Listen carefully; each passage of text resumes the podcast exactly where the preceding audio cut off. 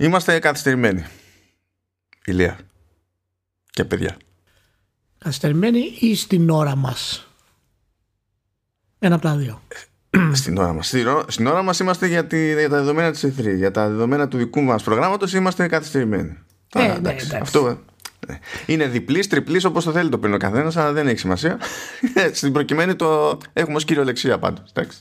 Εντάξει. Γεια σας, γεια σας, καλώς ήρθατε. Καλώς ήρθατε στο εορταστικό E3 2021 Super Mega Pod το οποίο ηχογραφούμε μάνο πριν την παρουσίαση Nintendo την οποία θα παρακολουθήσουμε και θα το κολλήσουμε μετά. Ναι, θα είναι λίγο Fusion Frenzy το, το επεισόδιο και το μοντάζ αυτό. Λοιπόν, γρήγορα Θα γιατί είναι έχουμε λίγο Nintendo να περίεργο. δούμε. Γρήγορα. Οπότε, ναι, σίγουρα μέχρι ένα σημείο που θα πάμε, θα πάμε χωρίς να γνωρίζουμε τίποτα για το τι έχει δείξει η Nintendo και από ένα σημείο του επεισοδίου και μετά θα ξέρουμε τι έχει δείξει η Nintendo και ε, θα προσπαθήσουμε να το καταφέρουμε το πράγμα. Τώρα στο, στην πρώτη φάση, σε αυτό το επεισόδιο, γιατί εντάξει, δεν θα είναι το τελευταίο που το ένα και μοναδικό βασικά που θα κάνουμε με θέματα περίπου E3, αλλά αυτό είναι το βασικό. Οπότε θα ασχοληθούμε με συνείδηση υπόπτους. Και για να μην το έτσι καθυστερούμε, το άνοιγμα που ήταν ανεπίσημο βασικά άνοιγμα για την E3 ήταν το Summer Game Fest 2021 και λέω ανεπίσημο διότι υποτίθεται ότι δεν είναι μέρος της E3 έγινε και δύο μέρες πριν την έναρξη δηλαδή της έκθεσης έτσι κι αλλιώς. Αλλά έτσι όπως τα έχει κάνει ο Κίλι υποτίθεται ότι είναι ένα το, το Summer Game Fest είναι κάτι που ξεκίνησε με το συγκεκριμένο το Kick Off Live ε, και θα ολοκληρωθεί κάπου γύρω στη Gamescom που θα κάνει και εκεί πέρα το opening live. Το λέει φέτος ή opening night live. Πέρσι ήταν opening, όχι πρόπερσι ήταν opening night live τέλος πάντων. Και όλα μαζί και ένα περίεργο πράγμα. Είναι το, το νέο του εγχείρημα και το Summer Game Fest ξεκινάει στην ουσία τώρα και θα τρέξει όλο το καλοκαίρι βασικά.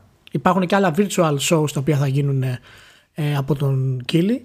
Ε, και από τη μία μπορεί να το δεις ως εισαγωγή ας πούμε της ε, εορταστικής περίοδου που ακούεις το όνομα E3 από την άλλη επειδή η E3 η φετινή είναι πάρα πολύ περίεργη ε, σε μεγάλο βαθμό ε, δεν νομίζω ότι θα ήταν καλό να τα συνδυάσει όλα αυτά ο Κίλι σαν, ε, ξέρεις, σαν ένα. Οπότε μου αρέσει λίγο το ανεξάρτητο κομμάτι του Summer Game Fest και το ότι θα συνεχίσει ούτως ή άλλως μέχρι να κλείσει και η Gamescom η οποία είναι τον Αύγουστο τώρα δεν ξέρω Ναι, ναι. ποιες είναι οι ημερομηνίες οι είναι φετινές. τέλη Αυγούστου είναι Τέλη 20 Αυγούστου. κάτι Είναι, είναι μόλις, μόλις περνάει. Οπότε στην ουσία μέσα σε όλα αυτά θα έχουμε μια παρουσία του Summer Game Fest το οποίο θα μας κρατήσει τρεις μήνες τώρα με virtual shows και διάφορα άλλα gaming ε, παραφερνάλια τα οποία ελπίζουμε να, να είναι καλά και τουλάχιστον δεν θα με χάλαγε να μπορέσει να βρει χορηγούς ο Κίλι και να κάνει το ίδιο πράγμα κάθε χρόνο ανεξάρτητα από την E3. Να είναι μια τρίμηνη gaming γιορτή το καλοκαίρι, ας πούμε, που δεν κινείται φίλο, να έχουμε αυτό το πράγμα. Αλλά ναι. Εντάξει, εγώ, εγώ, δούμε. εγώ δεν το έχω πολύ καταλάβει να σου πω την αλήθεια αυτό. Από την άποψη ότι είναι, πώς να σου πω, είναι σαν να προσπαθεί να λειτουργεί σαν τελετή έναρξης της περίοδου και τελετή λήξης, ας το πούμε έτσι, ρε παιδί μου, με κάτι πράγματα ενδιάμεσα. Αλλά αυτά που έχουμε ενδιάμεσα τις περισσότερες φορές δεν είναι του κύλι. Είναι πράγματα στα οποία πιο πολύ στα social και το σχολιασμό και τα λοιπά συμμετέχει ο κύλι. Ναι, δηλαδή, ναι, προσπαθεί να κάνει μια πλατφόρμα βασικά με το Summer Game Fest και πάνω στην πλατφόρμα αυτή στην ουσία να μπορέσουν όλοι να, να περάσουν μια περίοδο η οποία να, ξέρεις, να συνδέει όλους τους gamers μαζί και όλα τα games μαζί. Εντάξει, ε, ε, ο, ο Κίλ πάντα είναι, ε, έχει ιδέες ε, τέτοιες και ε, είναι της θεωρίας πάρα πολύ. Ε, αλλά σου λέω εντάξει, εγώ πάντα μου αρέσει ότι δοκιμάζει ο Κίλι ε, γιατί έχει πραγματική αγάπη για τα games άσχετα αν είναι hit and miss τις περισσότερες φορές. Ε, αυτά που κάνει τουλάχιστον από, από την άποψή μας. Αλλά με τις παρουσιάσεις οι οποίες ακολούθησαν του Summer Gay Fest ε, νομίζω ότι η εισαγωγή ήταν πάρα πολύ καλή. Δηλαδή, δηλαδή αν κάνουμε σύγκριση με τις παρουσιάσεις που ακολούθησαν μετά ε, θα προτιμούσα χίλιες φορές να βλέπω το Summer Game Fest ας πούμε του Κίλι παρά αυτές που ακολούθησαν τις οποίες θα τις αναλύσουμε σε λίγο. Ε, Εγώ θα πω κάτι που έγραψα, θα πω και εδώ κάτι που έγραψα στα social, ότι το, το kick-off live του Summer Game Fest το καταπίνω πιο εύκολα από ότι καταπίνω τα The Game Awards διότι είναι ακριβώς το ίδιο πράγμα με τη διαφορά ότι δεν προσπαθεί να πείσει ότι είναι και βραβεία ρε παιδί μου. Κατά τα άλλα είναι μη διαβάζεις ακριβώς και δεν μπλέκουμε το το αυτό με το απάλο ας το πούμε έτσι ναι. Ότι είναι και κάτι καινούριο έτσι δηλαδή δεν έχει να κάνει ούτε με βραβεία ούτε να προλογίσει εταιρείες, ούτε να προλογίσει events είναι όντως ένα Summer Game Festival και είναι κάτι καινούριο αυτό ναι, θα ήθελα επίσης να μην το λέει Summer. Ε, πώς δεν το λέει, αφού τώρα είναι. Ε, υπάρχει και άλλο ημισφαίριο. Ε, καλά. Ηλία, δεν φταίνει οι άνθρωποι. Summer, δηλαδή, Πες το κάτι, ξέρω εγώ, έτσι. Για, για την ιστορία.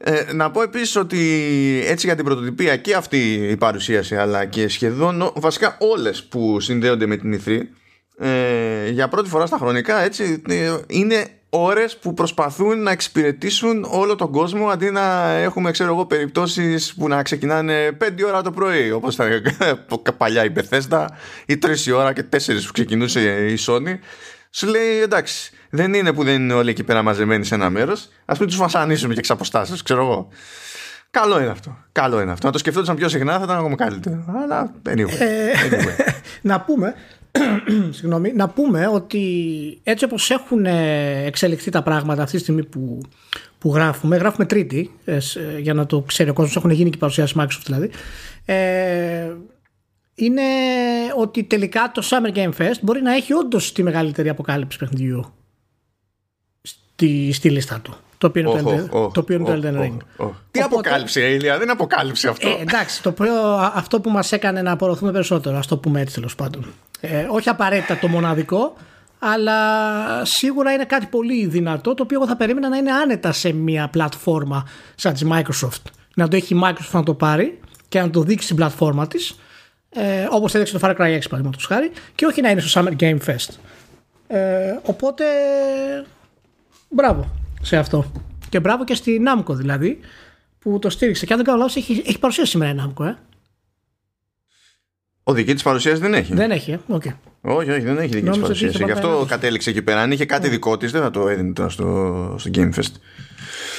Γιατί γενικά, όποιος είχε κάτι δικό του ξεχωριστό, ε, στο Game Fest, αν είχε κάτι άλλο, ήταν δείγμα. Όπως είδαμε, ξέρω εγώ, το CGI trailer του Battlefield, ενώ και καλά gameplay trailer του Battlefield είδαμε σε, σε δεύτερο χρόνο. Όχι σε event CA, βέβαια, γιατί η EA έχει event τέλειου λίου, οπότε καλά κρασιά.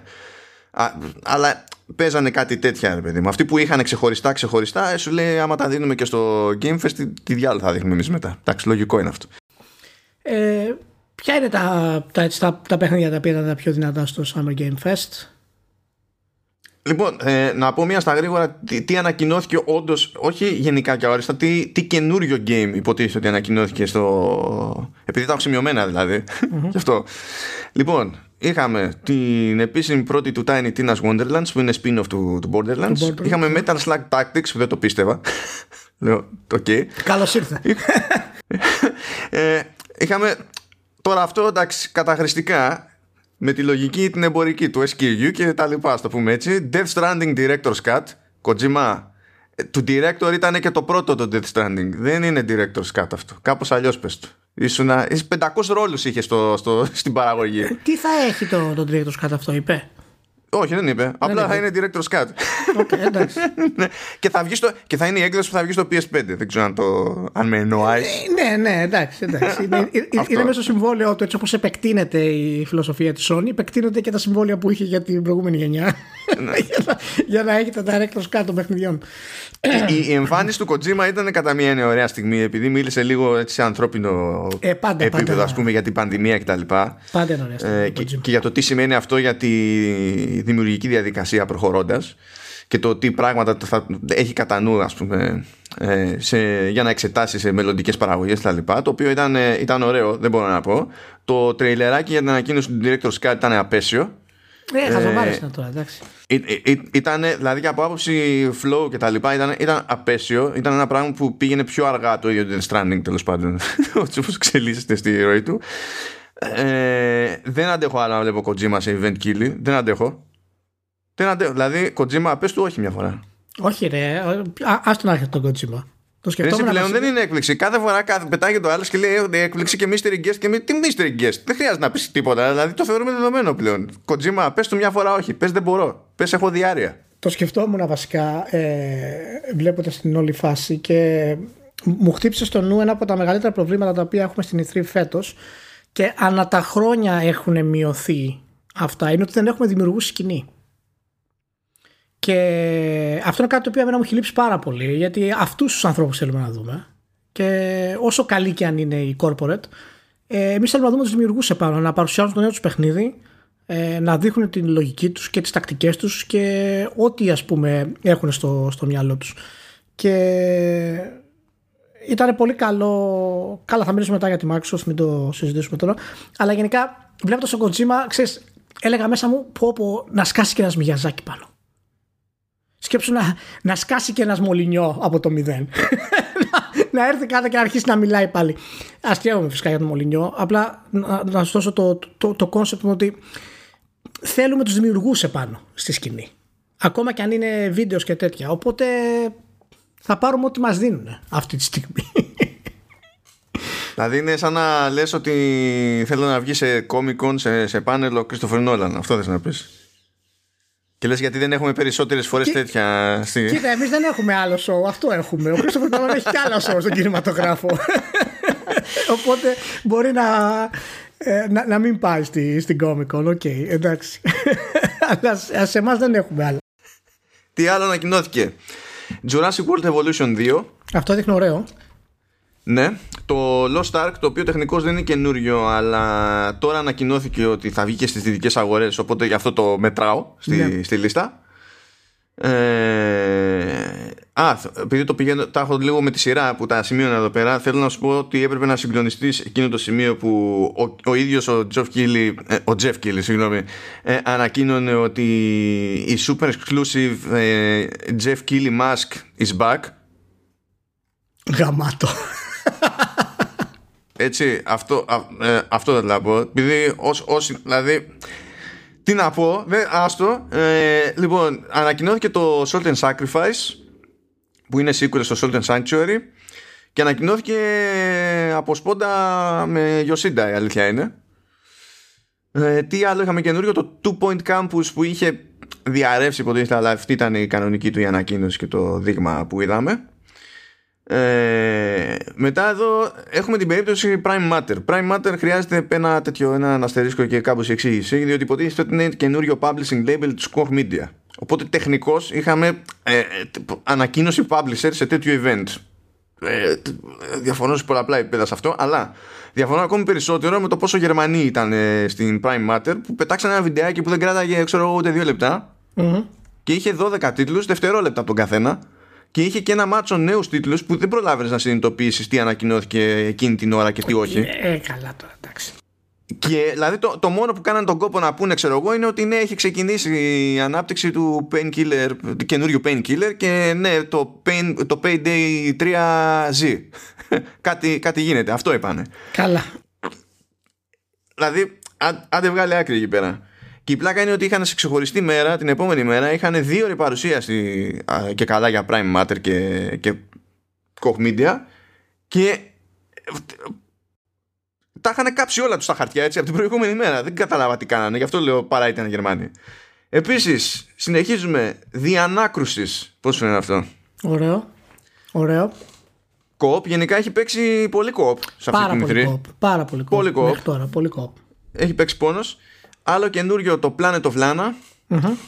Ε, και τι άλλο έχουμε; Α, εκτός από ανακοίνωση publisher είχαμε και ανακοίνωση developer Την Deviation Games Που ξεκινάει και σου λέει bla bla whatever Deviation Games Και λέει α, ε, έχουμε κάνει κονέ με PlayStation Studios Δεν ξέρουμε τι φτιάχνουνε Τίποτα. Απλά εμφανιστήκαν να πούμε πρώτον υπάρχουμε και δεύτερον ε, έχουμε κάνει συμφωνία με PlayStation Studios και PlayStation ε, is the bomb. Αυτό. Γι' αυτό εμφανιστήκανε. Και that's it από νέα παιχνίδια. Έτσι. Είχαμε δείγματα, ξέρω εγώ, τρέιλερ και τα λοιπά από διάφορα πραγματάκια, λεπτομεριούλες εκεί για νέο content και ιστορίες, αλλά τα καινούρια, ρε παιδί μου, καινούρια που δεν, δεν είχαμε προηγούμενο δείγμα από οτιδήποτε, ήταν αυτά στα οποία προφανώς δεν συμπεριλαμβάνουν το Elden Ring, διότι δεν ήταν η επίσημη πρώτη του Elden Ring. Ναι, Γι' αυτό φυσικά- το λόγο τα αφήνω απ' έξω. Ναι, φυσικά το Elden Ring έκλεψε την παράσταση στο τέλος. Ε, ήταν και κάτι θετικό για το Summer Game Fest να το έχει ε, σ- αντί, να είναι, αντί να βγει απλά ένα τρέιλερ ή να είναι στην ε, πλατφόρμα της Microsoft. Ε, εντάξει, περιμένουμε πάρα πολύ καιρό να δούμε το, το Elden Ring. Είδαμε αρκετό gameplay. Ε, είναι πάρα πολύ εντυπωσιακό, είναι η αλήθεια, και είναι, φαίνεται από τις κινήσεις των εχθρών γενικότερα και από τη χρήση των όπλων ότι πάει για ένα συνδυασμό Bloodborne και, και Dark Souls. Και μάλιστα ορισμένοι εχθροί είχαν αυτή τη, το- τη βαρύτητα που είχαν οι, οι εχθροί του Sekiro ορισμένες φορές. Ε, Θα είναι πιο εύκολο λέει από όλα αυτά πάντως. Έτσι λέω η, ναι, η From Software. εύχομαι, εύχομαι να είναι πιο εύκολο. Ε, το σημείο της απόλυτης δυσκολίας που κάνει ο Μιαζάκη στο Sekiro έχασε πάρα πολύ την ισορροπία του και θα αρχίσει να κόβει πωλήσεις σιγά σιγά ε, αυτό το πράγμα και από τη στιγμή που η σειρά έχει φτάσει να γίνει mainstream ε, ή γίνεται mainstream σιγά σιγά ε, εμπορικά δηλαδή θα φάει πόρτα ο Μιγιαζάκη. Οπότε τουλάχιστον ελπίζω αν- να, να, να μην είναι εύκολο βέβαια γιατί δεν μπορεί να χάσει την ταυτότητά του ο δημιουργός. Ω, δεν είπα ότι θα είναι εύκολο, απλά λέω ότι δεν θα είναι τόσο δύσκολο όπως ήταν, ξέρω εγώ, σε Sekiro και Blood. Ναι. Δεν είναι αυτός ο στόχος δηλαδή. Ναι, ναι. Να πούμε ότι ε, δεν φάνηκε κάτι ιδιαίτερα νέο σχεδιαστικά. Έτσι, βασίζεται πάνω στα χνάρια των τίτλων που έχει κάνει. Αυτό ήταν λίγο απογοητευτικό ε, για μένα. Ε, είναι φυσικά open world. Έχουν, σκ- έχουν εμφανιστεί σήμερα πληροφορίες γενικότερα του ίδιου του Μιαζάκη για τον κόσμο. Έχει πει ότι θα είναι open world. Έχει πει ότι θα υπάρχουν διάφορες περιοχές που θα είναι κλειδωμένες. Ε, Έξι περιοχές νομίζω ότι θα έξι υπάρχουν. περιοχές, θα έχει ναι. traversal με άλογο εκτός αν παίζεις λέει κοπ, γιατί μπορείς να παίξεις κοπ μέχρι τέσσερα άτομα. Για κάποιο λόγο, όταν, όταν, όταν είστε πολλοί, δεν καβαλάτε άλογα, Ηλία. Ε, Απλά στο λέω να το ξέρω. Ναι, ναι, λογικό είναι, μα δεν το ξέρεις αυτό. Πάνω από ένα άλογο δεν σηκώνει μηχανή. ε, αλλά το cooperative play ε, που είναι πάρα πολύ σημαντικό για αυτά τα παιχνίδια και πραγματικά συγχωρούμε πάρα πολύ όταν δεν υπάρχει πραγματικό cooperative play για ένα παιχνίδι τόσο δύσκολο.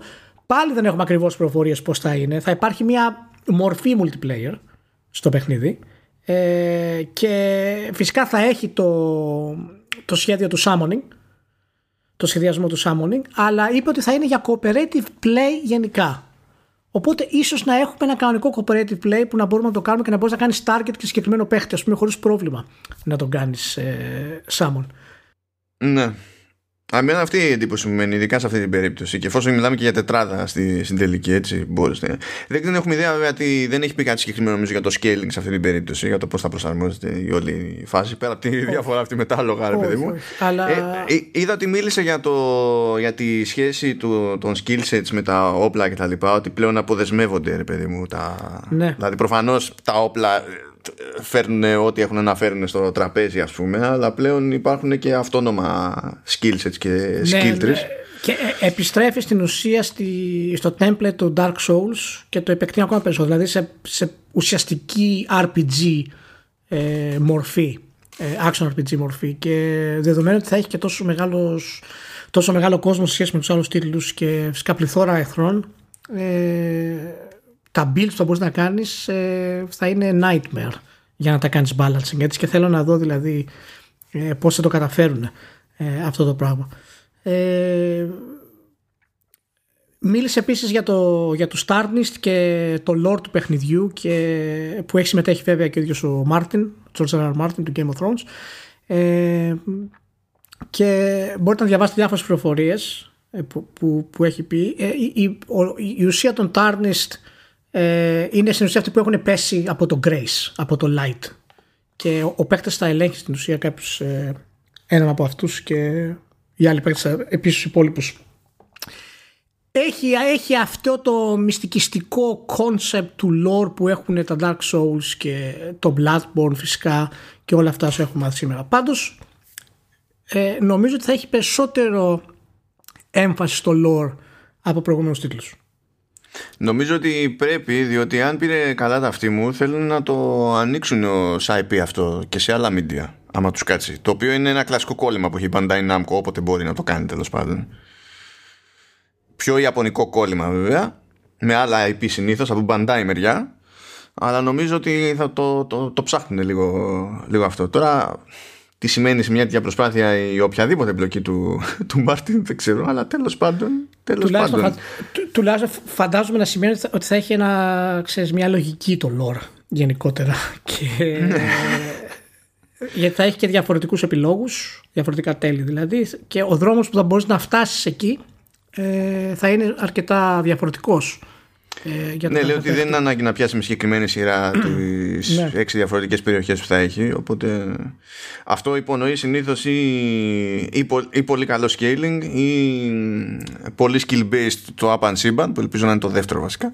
Αλλά ναι, σε κάθε περίπτωση. Να πω εγώ πάντως την αμαρτία μου, έτσι, ε, μου κάνετε λίγο περίεργο να έχουμε ένα κτίριο λάκτισμα σε τέτοια περίοδο και το κλείσιμο, το μεγάλο κλείσιμο σε event να μην είναι νέο παιχνίδι νέα ανακοίνωση. Χωρίς να έχω πρόβλημα με το Elden Ring. Απλά για το ΕΦΡΕ το λέω. Ε, να σου πω κάτι. Ε, εγώ νομίζω ότι ήταν η καλύτερη επιλογή έτσι όπως έγιναν τα πράγματα. Γιατί είναι το πιο Από τα υπόλοιπα που είχε, ναι.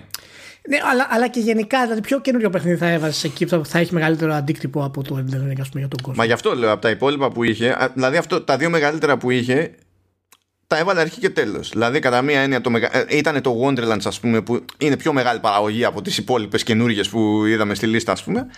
Ε, και το Elden Ring είναι και το πιο hyped μέσα σε όλα, οπότε το έβαλε για, για κλείσιμο. Που... Ναι, δεν γινόταν αλλιώς νομίζω γενικά, γιατί δεν υπήρχε άλλο παιχνίδι να βάλεις γενικότερα. Αλλά και πέρα από αυτό, και να υπήρχαν τρία-τέσσερα καινούρια παιχνίδια, δεν ξέρω αν θα είχε μεγαλύτερη βαρύτητα από το Elden Ring, ας πούμε, για να, για να βγει για το event ενώ το συγκεκριμένο. Ε, αλλά τέλος πάντων. Ε, Εντάξει, okay. μπορούσε να κλείσει με Evil Dead The Game, ε, Ηλία. Ε, εντάξει, συγγνώμη, ναι, δεν μπορεί. Που κοντά ήρθε, το άφησε προτελευταίο στη σειρά. Εντάξει, ε, εγώ θα, εγώ θα κάνω κλασικό, θα γκαινιάξω λίγο ακόμα. Δεν μπορώ αυτό το, το χαϊπάρισμα, το, το, το, το, το εφηβικό. Απλά δεν το μπορώ. Δηλαδή είναι να δούμε Elden Ring Λέει Now for the grand finale The truly spectacular world premiere It is finally time. Και αρχίζει και δείχνει Elden Ring Και λες μπράβο του πάνω ξέρω εγώ Elden Ring και τα λοιπά Τελειώνει το, το trailer Και δεν θέλει να τα αφήσει αυτή, εκεί πέρα. It actually happened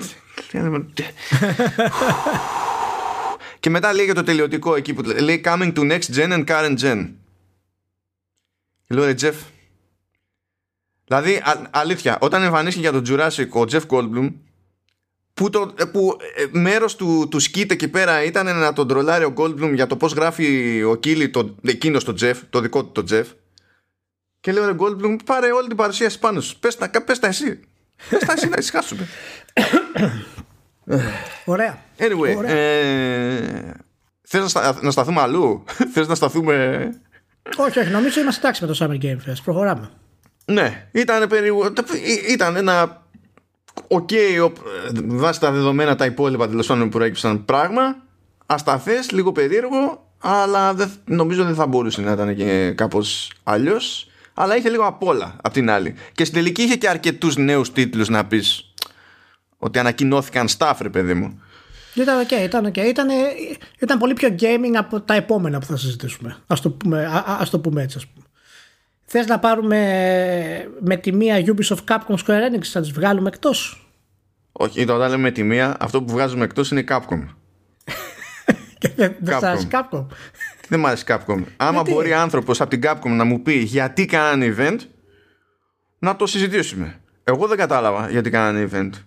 Γιατί ε, είδαμε, εντάξει, είδαμε ένα υποτίθεται βίντεο για το πώς λειτουργούν δύο μηχανισμοί στο The Great Ace Attorney Chronicles. Έτσι, που λες τέλος πάντων είναι και πρώτη φορά που έρχονται αυτά τα παιχνίδια στη Δύση, κάτι πάει και έρχεται. Το να μου χαϊπάρεις στην αρχή το Resident Evil Village για να μου πεις ότι το, το Ariverse βγαίνει τον άλλο μήνα χωρίς συγκεκριμένη ημερομηνία. Είμαστε τόσο κοντά αλλά δεν έχουμε ημερομηνία ακόμα. Και ότι έχει ξεκινήσει ανάπτυξη DLC για το Village. Και εγώ δηλαδή τι πρέπει να πετάξω σκουφιά μου. Και το ακολουθείς αυτό με ανακοινώσεις για Master Hunter Stories 2 και Master Hunter Rise για να μου πεις τι, πότε έρχεται το πρώτο update στο ένα παιχνίδι, το πρώτο collaboration στο άλλο παιχνίδι. Αυτά, αυτά είναι υλικό για Twitch. Είναι να τα κάνεις tweet από το, από το επίσημο account. Δεν είναι να, κάνεις, να στείλεις παρουσίαση για, για αυτά τα πράγματα. Δεν έδειξε τίποτα. Και είχε ένα μεγάλο segment για το Street Fighter σαν, ως e-sport και για, για να σπρώξει το, το Pro Tour ας πούμε, του, το, το Capcom. Εντάξει, γιόρτασε Τι το, ήταν Resident- αυτό τώρα; γιόρτασε το Resident Evil Village, γιόρτασε το Resident Evil γενικά, θα βγει DLC για το, για το Resident Evil.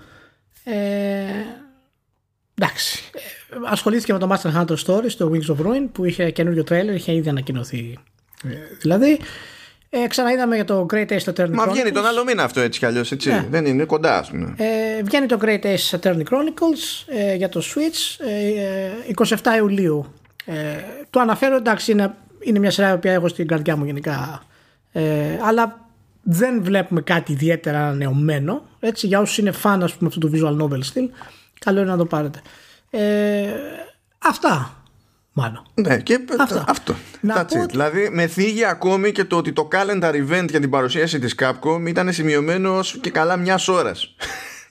Ακόμα και... Ενώ ήταν ούτε 30 λεπτά όλο αυτό το πράγμα. Ναι, θα, θα, θα κάνω ένα spin θετικό στο, στο όλο αυτό και θα πω ότι τουλάχιστον είναι δείγμα ότι αυτό που λέμε όλο το χρόνο για την υγεία της εταιρείας, ότι πάει καλά και ακόμα καλύτερα, τουλάχιστον είχαν αρκετή αυτοπεποίθηση να πούνε ότι θα έχουμε το δικό μας event για να παρουσιάσουμε αυτά που θέλουμε να παρουσιάσουμε, ξέροντας ότι ούτως ή άλλως, ε, γιατί αυτοί το ξέρουν πρώτοι, δεν είναι ότι ε, το ξέρουμε εμείς καλύτερα από αυτούς, δεν έχουν κάποιο μεγάλο τίτλο ε, ή ανακοίνωση να κάνουν. Οπότε θα το πάρω εγώ ένα ως θετικό αυτό το πράγμα, γιατί στην ουσία ένα προωθητικό event ήταν, έτσι. Δηλαδή, γεια σας, έχουμε Resident Evil, σας υπενθυμίζουμε, θα βγάλουμε ένα DLC, σας υπενθυμίζουμε το Master Hunter και προχωράμε. Αυτή ήταν η ουσία του, του Ναι, ναι, ναι. Όσοι, ε, αλλά πού κόλλαγε αυτό να είναι και καλά για ε, E- E3 2021 Showcase; Ε, Τι, εντάξει, δηλαδή, είναι, δεν είναι, είναι το καταλαβαίνω. biggest stage. Είναι το biggest stage για αυτούς. Και αυτός σου λέει θα το κάνουμε, θα το εκμεταλλευτούμε για να μπορέσουμε να το κάνουμε. Είναι, εγώ θα το πάρω, θα, θα πάρω το θετικό του κομμάτι, γιατί το αρνητικό είναι πολύ φανερό, ας πούμε, για να, για να το προσπεράσουμε. Έχουν προσπαθήσει περισσότερο για state of play τη Sony. Δηλαδή. ναι, ναι.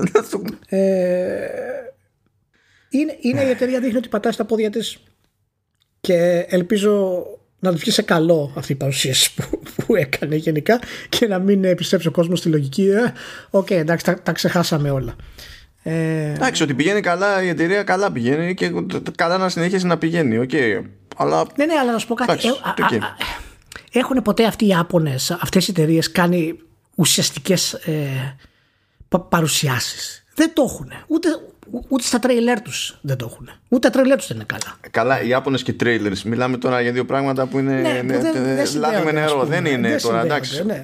Ε, ναι, Ε, οκ. είναι- Αλλά να σου πω κάτι. Είχαν σκάσει όταν είχαν σκάσει και δείχνανε το. Τέλος πάντων. Να μην το πω πράγματα, να το πω το πραγμάτα. Έτσι όπως το λένε αυτοί. Δηλαδή, ε, καταλαβαίνω ότι από τότε μέχρι τώρα μπορεί να μην. Γιατί είναι και παραγωγή που απέχει αυτό το πράγμα, έτσι. Να μην έχεις κάποιο ιδιαίτερο update κτλ. Αλλά για μένα αυτό που είδα σαν φάση δεν είμαι σίγουρος ότι άξιζε το κόστος της παραγωγής. Που πάλι δεν ήταν καμιά ακριβή παραγωγή σαν βίντεο να το στείλουν. Αλλά δεν- δεν είμαι σίγουρος ότι δικαιολογεί ούτε αυτό. Ναι, για- ε, εγώ θα πρέπει να έχει τουλάχιστον ε, δύο τίτλους καινούριους να μας δείξει. Δηλαδή εννοώ γεια σας επιστρέφουμε πάρτε το. Γεια σας επιστρέφουμε πάρτε το. Και μετά να μας δείξει και τα υπόλοιπα. Αλλά λίγο η αιμονή τώρα με το Resident Evil ε, σε αυτό το πράγμα είναι πραγματικά κουραστική. Ε, anyway, ωραία, εντάξει. Προσέξτε, α, α, α, αυτή ήταν η χειρότερη από τις τρεις, οπότε το, podcast- το podcast φτιάχνει. Να το ξέρετε. Ναι, ναι. το, podcast, ε, το podcast φτιάχνει και πάμε Square Enix τώρα. Λοιπόν, Square Enix ανακοίνωσε τρία, τρία καινούρια πράγματα. Οκ, Έτσι. για πες μου. Λοιπόν, ξεκίνησε Marvel's Guardians of the Galaxy. Θα το συζητήσουμε αυτό, δεν τη γλιτώνεις. Ναι. Final Fantasy Pixel Remaster που είναι 6 παιχνίδια. Παναγία μου. Α, α, Final Fantasy από 1 μέχρι 6. οκ. Τι σημαίνει Pixel Remaster, είναι κάτι καινούριο στα παιχνίδια, γιατί αυτές οι εκδόσεις υπάρχουν χρόνια δια- διαθέσιμες. Τι σημαίνει; Όχι, να είναι, πεις το- ότι είναι, είναι remaster σε εκείνο το παιχνιδιό, αλλά, Ναι. αλλά είναι 2D. Δεν έχει σημασία ότι σε κάποια από αυτά τα Final Fantasy έχουν κάνει και 3D remaster στο μεσοδιάστημα. Δεν παίζει κανένα ρόλο αυτό, Ηλία. Δεν έχει.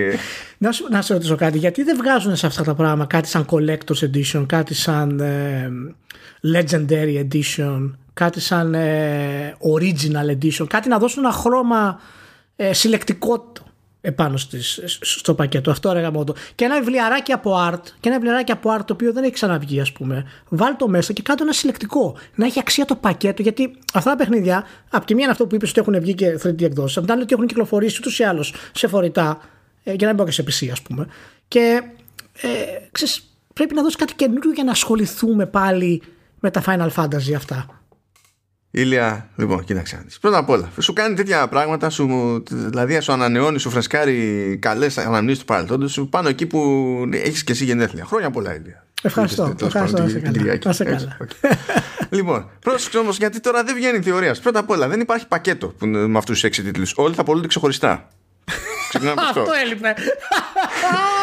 Δηλαδή αυτό το διευκρίνησε κανονικότατα έτσι στο δελτίο τύπου. Το έλεγε φορά παρτίδα. Δεν πρόκειται ούτε για παρανόηση ούτε για θεωρία. Θα πολλούνται ξεχωριστά. Γι' αυτό δεν είμαι CEO εγώ, μάλλον.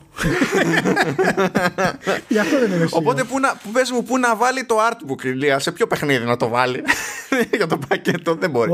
ε, Επίσης θα, θα βγουν λέει για PC, ε, iOS και iPadOS φαντάζομαι και, και Android. Αυτό σημαίνει, ας πω, δηλαδή άσχετα με το πόσο θα τιμολογηθεί στο PC, άνετα, άνετα το κάθε ένα από αυτά τα remaster σε mobile θα είναι 15 ευρώ. Άνετα. Ναι. Έτσι τιμολογεί η Square Enix. Και, και υπάρχουν ήδη. Αλλά αυτά, είναι pixel, αλλά αυτά είναι pixel remaster. Δηλαδή είναι τρομερά αρπαχτή αυτό το πράγμα. Δηλαδή πραγματικά η εταιρεία έχει βάλει κάτω το Final Fantasy και του ξεζουμίζει κάθε ίχνος ιστορικότητας και ουσίας. Είναι τρομερό, μάνο. Είναι τρομερό. Hold that thought, hold that thought. Γιατί έχουμε Stranger of Paradise Final Fantasy Origin. Πρώτα απ' όλα, πιο ιαπωνικός τίτλος πεθαίνεις. Αυτό τους το δώσουμε ότι είναι καλή. Μπράβο τους. είναι όντως μια χαζομάρα. Λοιπόν, ε, θα βγει εκεί πέρα για PC, PS4, PS5, Xbox One και Xbox Series. Γενικά, ε, ε, τίτλοι που να είναι μόνο για τα νεότερα μηχανήματα, μόνο με, με το τουφέκι. Να πω ότι είχε δύο τέτοιους τίτλους η Koch Media και δεν πετυχαίνει ούτε έναν, ξέρω εγώ, στη Square Enix. Ναι. But anyway. Ε, υποτίθεται ότι το στείνει Team Ninja παρόλα αυτά η παραγωγή η βασική ρε παιδί μου η επίβλεψη και τα λοιπά είναι Square Enix πράγμα που σημαίνει ότι το γενικό το κομμάτι το κάνει ο Τετσουγιάνο Μούρα κλαίω μέσα μου ε, ε μην χάνεις το focus πάμε που ναι, ναι. μην χάνεις το focus ναι Δηλαδή, τι σημαίνει αυτό, σημαίνει ότι είναι brutal η μάχη, ξέρω εγώ, παίζει εκεί πέρα σφαγή, αλλά δεν πετάγεται. Μα ε, σχηματίζονται κάτι κόκκινοι κρίσταλοι και μετά σπάνε. Να σου πω, είσαι επαγγελματίας reviewer τώρα. Τι περιγράφει τώρα. Δεν ξέρω αν έχετε καταλάβει ότι υπάρχει μια αιμονή με κρυστάλλους στο κεφάλι του Νομούρα. Απλά το αναφέρω έτσι για την ιστορία. Δεν πάθαμε. Anyway, ε, βγήκε αυτό. Είχε ένα απέσιο τρέιλερ με ιαπωνικού στυλ. Αυτό το ότι κάποιος κάνει voice over από πάνω, δεν το βουλώνει και λέει μπουρδες που δεν ταιριάζουν με τα, αυτά που, τα, τα πλάνα που έχεις μπροστά σου. Είναι κλασικά αυτά τα πράγματα. Team Ninja, ok, θα κινηθεί σε ένα επίπεδο τουλάχιστον σε action. Δεν, είμαι, δηλαδή δεν, φοβάμαι πέραν κάποιο επίπεδο για, για αυτό το ζήτημα. Λέει θα βγάλουμε καπάκι τώρα λέει και πρώτο playable demo για το PlayStation 5 το οποίο δεν έτρεχε για δύο μέρες, ήταν corrupted. και την τρίτη μέρα ξεαπαυτώθηκε και άρχισε να λειτουργεί κανονικά. Όπως καταλαβαίνετε ε, εξακολουθεί να είναι highlight το Life is Strange True Colors που είχαμε ένα περίπου recap εκεί πέρα, όχι κάτι καινούριο. Μπράβο. Ε, δεν είναι highlight στα mobile stuff που δείξανε, που έχουν πλέον standard segment για mobile stuff. Δηλαδή δείξανε το Hitman Sniper The Shadows. Να πούμε ότι για το Life is Strange, μια μικρή παρενθεσούρα το True Colors, έχει ήδη βγει ένα πεντάλεπτο βίντεο που δείχνει το gameplay. Οπότε αν σας έχει ξεφύγει, ε, να πάτε να το δείτε επί τόπου γιατί έχει τους μηχανισμούς που, που χρησιμοποιεί η πρωταγωνίστρια το, το empathy ας πούμε για να μπορέσετε να χειριστεί τα συναισθήματα των παιχτών των NPCs κτλ. Ε, δεν, ακόμα δεν με έχει πείσει το συγκεκριμένο να σου πω την αλήθεια ε, αλλά έχει, ε, έχει αυτό το κλασικό πέρασμα με του Life is Strange από πάνω αυτή την πογιά ε, και για να το κλείσω το Life is Strange για να μην ξαναγυρίσουμε ότι βγαίνει το Life is Strange Remastered Collection το οποίο είναι το Ultimate Classic, ας πούμε, Life is Strange, ε, remastered. Με κάπως ανανεωμένα γραφικά, καλύτερη ανάλυση, φυσικά frame rate, το οποίο δεν πέφτει, ας πούμε. Βασικά είναι το, το, είναι το πρωτότυπο και το Before the Storm, όχι το 2, στο collection αυτό. Το 2 παραμένει ως έχει, δεν βγαίνει remastered το 2. Ναι, ναι, ναι, ναι, ναι, ναι. Είναι, είναι, αυτό είναι, είναι, το Ultimate Classic, το, το, το Classic Life is Strange, ας πούμε. Ένα από τα καλύτερα παιχνίδια της προηγούμενης γενιάς, κατά τη γνώμη μου. Και βγαίνει remastered, οπότε αν το έχετε χάσει, μην το ξάκουσε το podcast, το ξέρετε. Θα, θα, θα, θα, θα πάθω το τράκουλο. Αν το έχετε χάσει, σταματήστε ό,τι κάνετε, παίξτε το όταν βγει και μετά συνεχίστε. Εμένα μου αρέσει που τέτοιου είδους collections και remasters βγαίνουν για να χαϊπάρουν την καινούργια κυκλοφορία και το Ε, ναι. collection βγαίνει 20 μέρες μετά το True Colors. ναι, ναι. Καλύτερα γιατί άμα τα βγάλουν μαζί θα πάρουν όλοι το remaster. Το, το, λοιπόν, τώρα το Near Reincarnation που είναι για mobile θα δούμε τι θα είναι. Θα είναι, θα, θα είναι λίγο Ναι, γιοκοτάρο για να να πεις. δούμε. Τώρα Final Fantasy 7 The First Soldier δεν ξέρω τι έχεις να πεις γι' αυτό, Ηλία. Θα το προσπεράσουμε. γιατί, γιατί, γιατί, γιατί, γιατί; Για, θα σου πω γιατί, γιατί έχω μεγαλύτερη πληγή εδώ πέρα, Ηλία, που λέγεται Babylon's Fall, που είχε ανακοινωθεί μεν παλαιότερα, αλλά δεν ξέραμε τι είναι και πώς. Και είναι παιχνίδι Platinum και θα είναι live service game. Και έχω quote από την παρουσίαση που λέει bla bla fighting towards a never ending goal.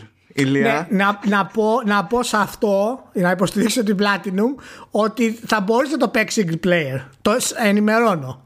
Έτσι. Ναι, Λοιπόν, και, θα είναι, και θα είναι καλό το σύστημα μάχης, είναι σίγουρο. Για όλα τα υπόλοιπα ανισχώ. Καταλαβες. Το πώς περνάμε γκάμα ανάλυση. ναι, δεν είναι, γιατί θα πέσει κατάθλιψη. Λοιπόν, και Είναι- θα κάνουμε να, σου- κύκλο να εκεί. σου πω κάτι. Μία μικρή θεωρία τελείως τρελή για αυτό το πράγμα. Προφανώς δεν είναι τίτλος Γιοκοτάρο ε, ο συγκεκριμένος. Ε, αλλά πρόσεξε να δεις τι έχει γίνει τώρα. Έτσι. Αυτό είναι inside info από το κεφάλι μου. δεν υπάρχει από πουθενά αλλού. Για να, πάρει, για να πάρει ο Γιώκο Τάρο τα εκατομμύρια που θέλει για το επόμενο, έπρεπε η εταιρεία να βγάλει αυτό. Έτσι πάει. Θα βγάλει αυτό που είναι ongoing και μετά ο Γιώκο Τάρο θα κάνει ό,τι θέλει με τα Ιαπωνέζικα. Δηλαδή, πρόσεξε να δεις. Θες να μου πεις ότι ε, ο Γιώκο Τάρο έχωσε την Platinum Ναι, ναι, ναι, ναι. Για το οτόματα, έτσι. Και η Platinum, η Platinum όχι ο Γιώκο Τάρο, φορτώθηκε το Babylon's Ακριβώς, Fall ακριβώς. Πήγε για κοτάρο. ώστε είπε να στο Square Enix. έχει την τιμή να τους ξαναχώσει μετά ο Γιώκο Ναι, Τάρο. ναι, αυτό, ναι, αυτή αυτό, είναι η αυτό. Και θεωρία. μετά θα κάνει αυτό που θέλει ο Γιωκοτάρο. Λοιπόν, παιδιά, αυτό σημαίνει να το ξέρετε. Έτσι, άμα δεν το αποδείξει ναι. αποδείξεις που έχω είναι μηδέν. Άρα σίγουρα πρέπει να ισχύει. Θα κάνω και Για ένα. live service game Babylon's Fall αυτό σημαίνει ongoing commitment για την Platinum θα πρέπει να βγάζει αντικείμενα cosmetics ιστορίες μέχρι να σβήσει ο ήλιος και καταλαβαίνουμε με τη μία ότι τα λεφτά που πήρα από την Tencent πηγαίνουν εκεί πέρα αντί να πάνε αλλού το κέρατό μου Και, και να μιλήσουμε και λίγο πιο σοβαρά για αυτό το πράγμα. Ε, δείχνει ακριβώς αυτό που λέμε μήνες και μήνες και μήνες για την αλλαγή πορείας της Square Enix και το πώς αρχίζει και εξευτελίζεται εμπορικά σε όλα τα επίπεδα. Ε, το εξευτελίζεται εννοείται ότι γίνεται πιο πολύ EA ε, και αυτό δεν είναι κακό εμπορικά, θα βγάλει πάρα πολλά χρήματα, ευχαριστώ πολύ, αλλά θα ισοπεδώσει στην ουσία όλα τα franchises. Και αυτή τη στιγμή αυτό που πες μάλλον είναι σωστό, γιατί όντως το να κάνει η Ιαπωνική εταιρεία ongoing και με το war culture που έχουν, πάνω να πει ότι δεν τελειώνει ποτέ, εκτός αν αποτύχει ολοκληρωτικά, πράγμα σπάνιο για τέτοιο τίτλο, ιδιαίτερα στην Ανατολή. Και τι σημαίνει αυτό για το πώς η εταιρεία μετά θα ασχοληθεί με τους single player τίτλους, είναι μεγάλο πρόβλημα. Εύχομαι να είναι one-off που λέμε για αυτό το πράγμα. Αλλά με τη Square Enix να, ξέρεις, να ελέγχει απάνω την κατάσταση, έχει, έχει φοβηθεί το μάτι μου πλέον. Έχει φοβηθεί το μάτι μου. που η Square Enix έχει και το να σέρνει και το Avengers ως live service game έτσι Ναι, ναι, ναι, είναι, είναι, είναι χαμός. Ε, ε, Έχει γίνει χαμός στην εταιρεία. Και είδαμε πριν λίγο τα Final Fantasy, είδαμε το remake, είδαμε το remake το 2, είδαμε το Intergarden. Δηλαδή, Και με Final Fantasy, άκου το, καλά, χέσα τα mobile, χέ, άστα, άστα τα ρημάδια τα mobile. Προσπαθούν να βγάλουν το υπόλοιπο, τη συνέχεια του remake του Final Fantasy 7, να βάλουν το Final Fantasy 16 που ήταν άφαντο σε αυτή την έκθεση και κάνουν spin-off τώρα αυτό το Strangers of Paradise και να λένε New Vision for Final Fantasy και τα... Που δεν, δεν καταλαβαίνει κανένας τι γίνεται με το franchise αυτό. Απλά είναι άμα χωράει να γράψουμε Final Fantasy πάνω, το γράφουμε, ξέρω εγώ. Είναι, είναι κάπως μα, έτσι. μα είναι και αυτό που λέγανε πριν ένα χρόνο, ενάμιση, ότι δεν υπάρχει κανένα πρόβλημα με το Final Fantasy 7. Ε, το remake δεν θα καθυστερήσει τίποτα. Και το Final Fantasy 16 υποτίθεται θα το δείξουν από πρόπερση. Να δούμε κάτι στην ουσία. Να το... Και έχουν δείξει. Τι έκανε, ένα τρέιλερ έχουν δείξει όλο και όλο για το Final Fantasy 16. Ναι, στην ανακοίνωσή του αυτό. Στην δεν έχουμε ανακοίνωσή κάνει του αυτό. ναι. Και μετά τάφος. Δεν υπάρχει τίποτα. Λοιπόν, Οκ. και να έρθουμε στο highlight της παρουσίασης Ηλία. Θα επιχειρηματολογήσω γι' αυτό. Το λέω unironically. Δυστυχώς, αλλά το λέω unironically. Λοιπόν, Guardians of the Galaxy. Το Guardians of the Galaxy είναι η μηχανή του Avengers, η οποία σε γενικές γραμμές είναι καλή μηχανή ε, και νομίζω ότι βγαίνει σε ακόμη καλύτερο για στο, στο Guardians of the Galaxy που έχει να δείξει διαφορετικούς κόσμους και από αισθητική είδα μερικά ωραία πράγματα σε ό,τι προλάβανε να δείξουν για το παιχνίδι. Με τη διαφορά ότι δεν προσπαθεί να είναι live service game. και έχει αρχή, μέση και τέλος και υποτίθεται ότι έχει κάποιο story. Θα έχει κάτι σκαλώματα εκεί πέρα τύπου Avengers, είναι προφανές. Ακόμα και στα animations δηλαδή. Είναι κάποια πράγματα off που δεν είναι off επειδή φτιάχνουν το παιχνίδι τώρα. Είναι off επειδή είναι έτσι και στο Avengers. Είναι έτσι, έτσι φάση η ίδια. Ούτως ή άλλως τους ίδιους είναι. Και λες ότι τέλος πάντων από τη στιγμή που θα βασίζεται στο, στο single player και θα έχει αρχή, μέση και τέλος τουλάχιστον, τουλάχιστον θα είναι λιγότερο χάος από το Avengers. Γι' αυτό λέω ότι κατά μία έννοια είναι ε, highlight σε όλες τις φάσεις. Αλλά ξέρεις τι με πόνεσε πάνω απ' όλα ηλία; Γιατί εγώ δεν έχω σκάλωμα τώρα με Guardians of the Galaxy για να έχω, ξέρεις, να μην βαράει αυτό. Βγαίνει και λέει ο άλλος τώρα από την Eidos Montreal και λέει ότι ε, ε, αυτό που κάνει λέει το, το Guardians of the Galaxy που φτιάχνουμε unique είναι ότι είναι, έχει μια συγκεκριμένη ιστορία και ο παίχτης είναι στο ρόλο του Quill. Αυτό είναι unique, Ηλία. Αυτό είναι unique. Και αυτό που θα κάνει το, το παιχνίδι τους καλύτερο είναι αυτό που, στην ουσία αυτό ακριβώς που, που αποφεύγει να γίνει το Avengers τόσο καιρό. Ε, ε, ε, εννοεί ότι δεν είναι party based. Ναι, ναι. Στην ναι. ουσία. Μάλιστα. Ναι. Οκ, okay, εντάξει. Δεν έχω παράπονο γενικά από το, από το τρέιλερ. Το γράψιμο φαίνεται γρήγορο. Καλύτερο από το Avengers, ξεκάθαρα. ξεκάθαρα. Πάρα πολύ. Ε, το χιούμορ λειτουργεί. Ε, βέβαια, λειτουργεί κυρίως γιατί οι αρχιτυπικοί χαρακτήρες των Guardians of the Galaxy λειτουργούν από μόνοι τους. Έτσι, δηλαδή, ό,τι και να τους βάλεις να, να πούνε στην ουσία θα είναι αστείο σε κάποιο βαθμό. Ε, ε, όντας αυτοί που είναι. Και μάλιστα γιατί προσπαθούν να πιάσουν το ρυθμό των Guardians of the Galaxy και το πόσο edgy είναι και οι σχέσεις μεταξύ τους. Ε, το gameplay ήταν αρκετά βαρετό, να σου πω την αλήθεια κάτι γνώμη μου. Ήταν ένα απλό third person action shooter. Δεν ξέρω τι θα μπορείς να κάνεις με τους υπόλοιπους και τι θα μπορείς να επηρεάσεις με τις ε, δυνάμεις τους. Ε, αλλά δεν είδα κάτι το οποίο είπα, Οπ, αυτό φαίνεται ενδιαφέρον ως gameplay. Αλλά γενικά το στήσιμό του και το trailer ε, μου άρεσε και με, με, μου ανέβασε ενδιαφέρον. Η αλήθεια είναι. Άλλο ένα παιχνίδι βέβαια που δεν είναι για νέο hardware καθαρά, αλλά πραγματικά αυτό άμα το δείτε να τρέχει όπως τρέχει εκεί που πρέπει να τρέχει, αυτό κάνει μπάμ ότι τουλάχιστον στο μάτι θα είναι πολύ όμορφο. Ναι. Ναι, ναι. Όχι, όχι. Ε, φαίνεται και το animation εξαιρετικό. Ε, και στα in-game cutscenes ας πούμε, που έδειξε αλλά και στη δράση ε, φάνηκε προσεγμένη η, η ανάπτυξη του είναι φυσικά Eidos Montreal που το αναπτύσσει έτσι να είμαστε συγκεκριμένοι και φαίνεται ότι δεν έχει σαν να μην έχει πολύ βάρος πάνω του σαν να είναι ένα ωραίο παιχνίδι Είχε λουκούμια ότι... ηλία ναι, ναι, ναι, αυτοί που το φτιάχνουν φάνηκε ότι ξέρεις, έχουν περάσει καλά που το φτιάχνουν από το τρέιλερ, παιδί μου. Δεν έχει αυτό το πράγμα που είχαμε δει με τους Avengers στο τρέιλερ που ήταν oh, και oh, και open world και α, να δείξουμε έκρηξη και α, να πούμε αυτό τώρα. Ήταν light. Ήταν light. Ωραία, ωραία. Λοιπόν, πάμε και με τη Square Enix. Πάει και τώρα έρχεται η Ubisoft. Η οποία Ubisoft, ως συνήθως, κάθε χρόνο η Ubisoft συστηματικά εμφανίζεται και ανακοινώνει νέους τίτλους, ρε παιδί μου. Δηλαδή δεν λείπει ποτέ αυτό το πράγμα. Το ζήτημα δεν είναι τι ανακοινώνει κάθε φορά. Είναι, και είναι λίγο περίεργο. Οπότε είχε εδώ το περίεργο ότι το Rainbow Six Extraction, το οποίο θα ήταν πριν το Rainbow Six Quarantine, ε, επι, όχι απλά διέρευσε, αλλά επιβεβαιώθηκε και ανακοινώθηκε κανονικότατα πριν την παρουσίαση της Ubisoft, από την ίδια τη Ubisoft. Αλλά είδαμε τα πρώτα δείγματα τέλος πάντων στη, στην παρουσίαση την ίδια. Ε, είδαμε το Rocksmith Plus, το οποίο είναι παιχνίδι παύλα υπηρεσία. Ε, είδαμε επίσης ως ως τεχνικός νέο τίτλο που ανακοινώθηκε Just Dance 2022 διότι φυσικά είναι, είναι το franchise που κόβει χρήμα για την Ubisoft πέρα από κάθε πλάκα δηλαδή αλήθεια κόβει χρήμα και είδαμε επίσης εκεί για τα τελειώματα το Mario Plus Rabbids Sparks of Hope. Εκεί ενθουσιάστηκα. Και το Avatar Frontiers of Pandora το οποίο μπορεί να πει κανένας ότι είναι και δεν είναι νέα ανακοίνωση από την άποψη ότι η πρόθεση είχε ξεκαθαριστεί από παλιότερα αλλά είχαμε μείνει εκεί. Δεν υπήρχε τίποτα. Και τουλάχιστον αυτό το παιχνίδι είναι όντως για νέο hardware και τελεία γιατί και με αυτό που δείξανε νομίζω ότι ήταν σαφές ότι δεν υπήρχε περίπτωση να τρέξει αλλού. Αυτό το, το, πράγμα γιατί το, αυτό που δείχνανε και καλά ήταν με τη, Snow, με τη Snowdrop Engine ειδικά μιλώντας για το, για το Avatar, το πιο χαρακτηριστικό του ήταν όντως αυτό ότι πρόκειται για τη Snowdrop. Η Snowdrop είναι μία από τις κορυφαίες μηχανές στον κόσμο. Δεν υπάρχει περίπτωσης να το συζητήσουμε αυτό το πράγμα.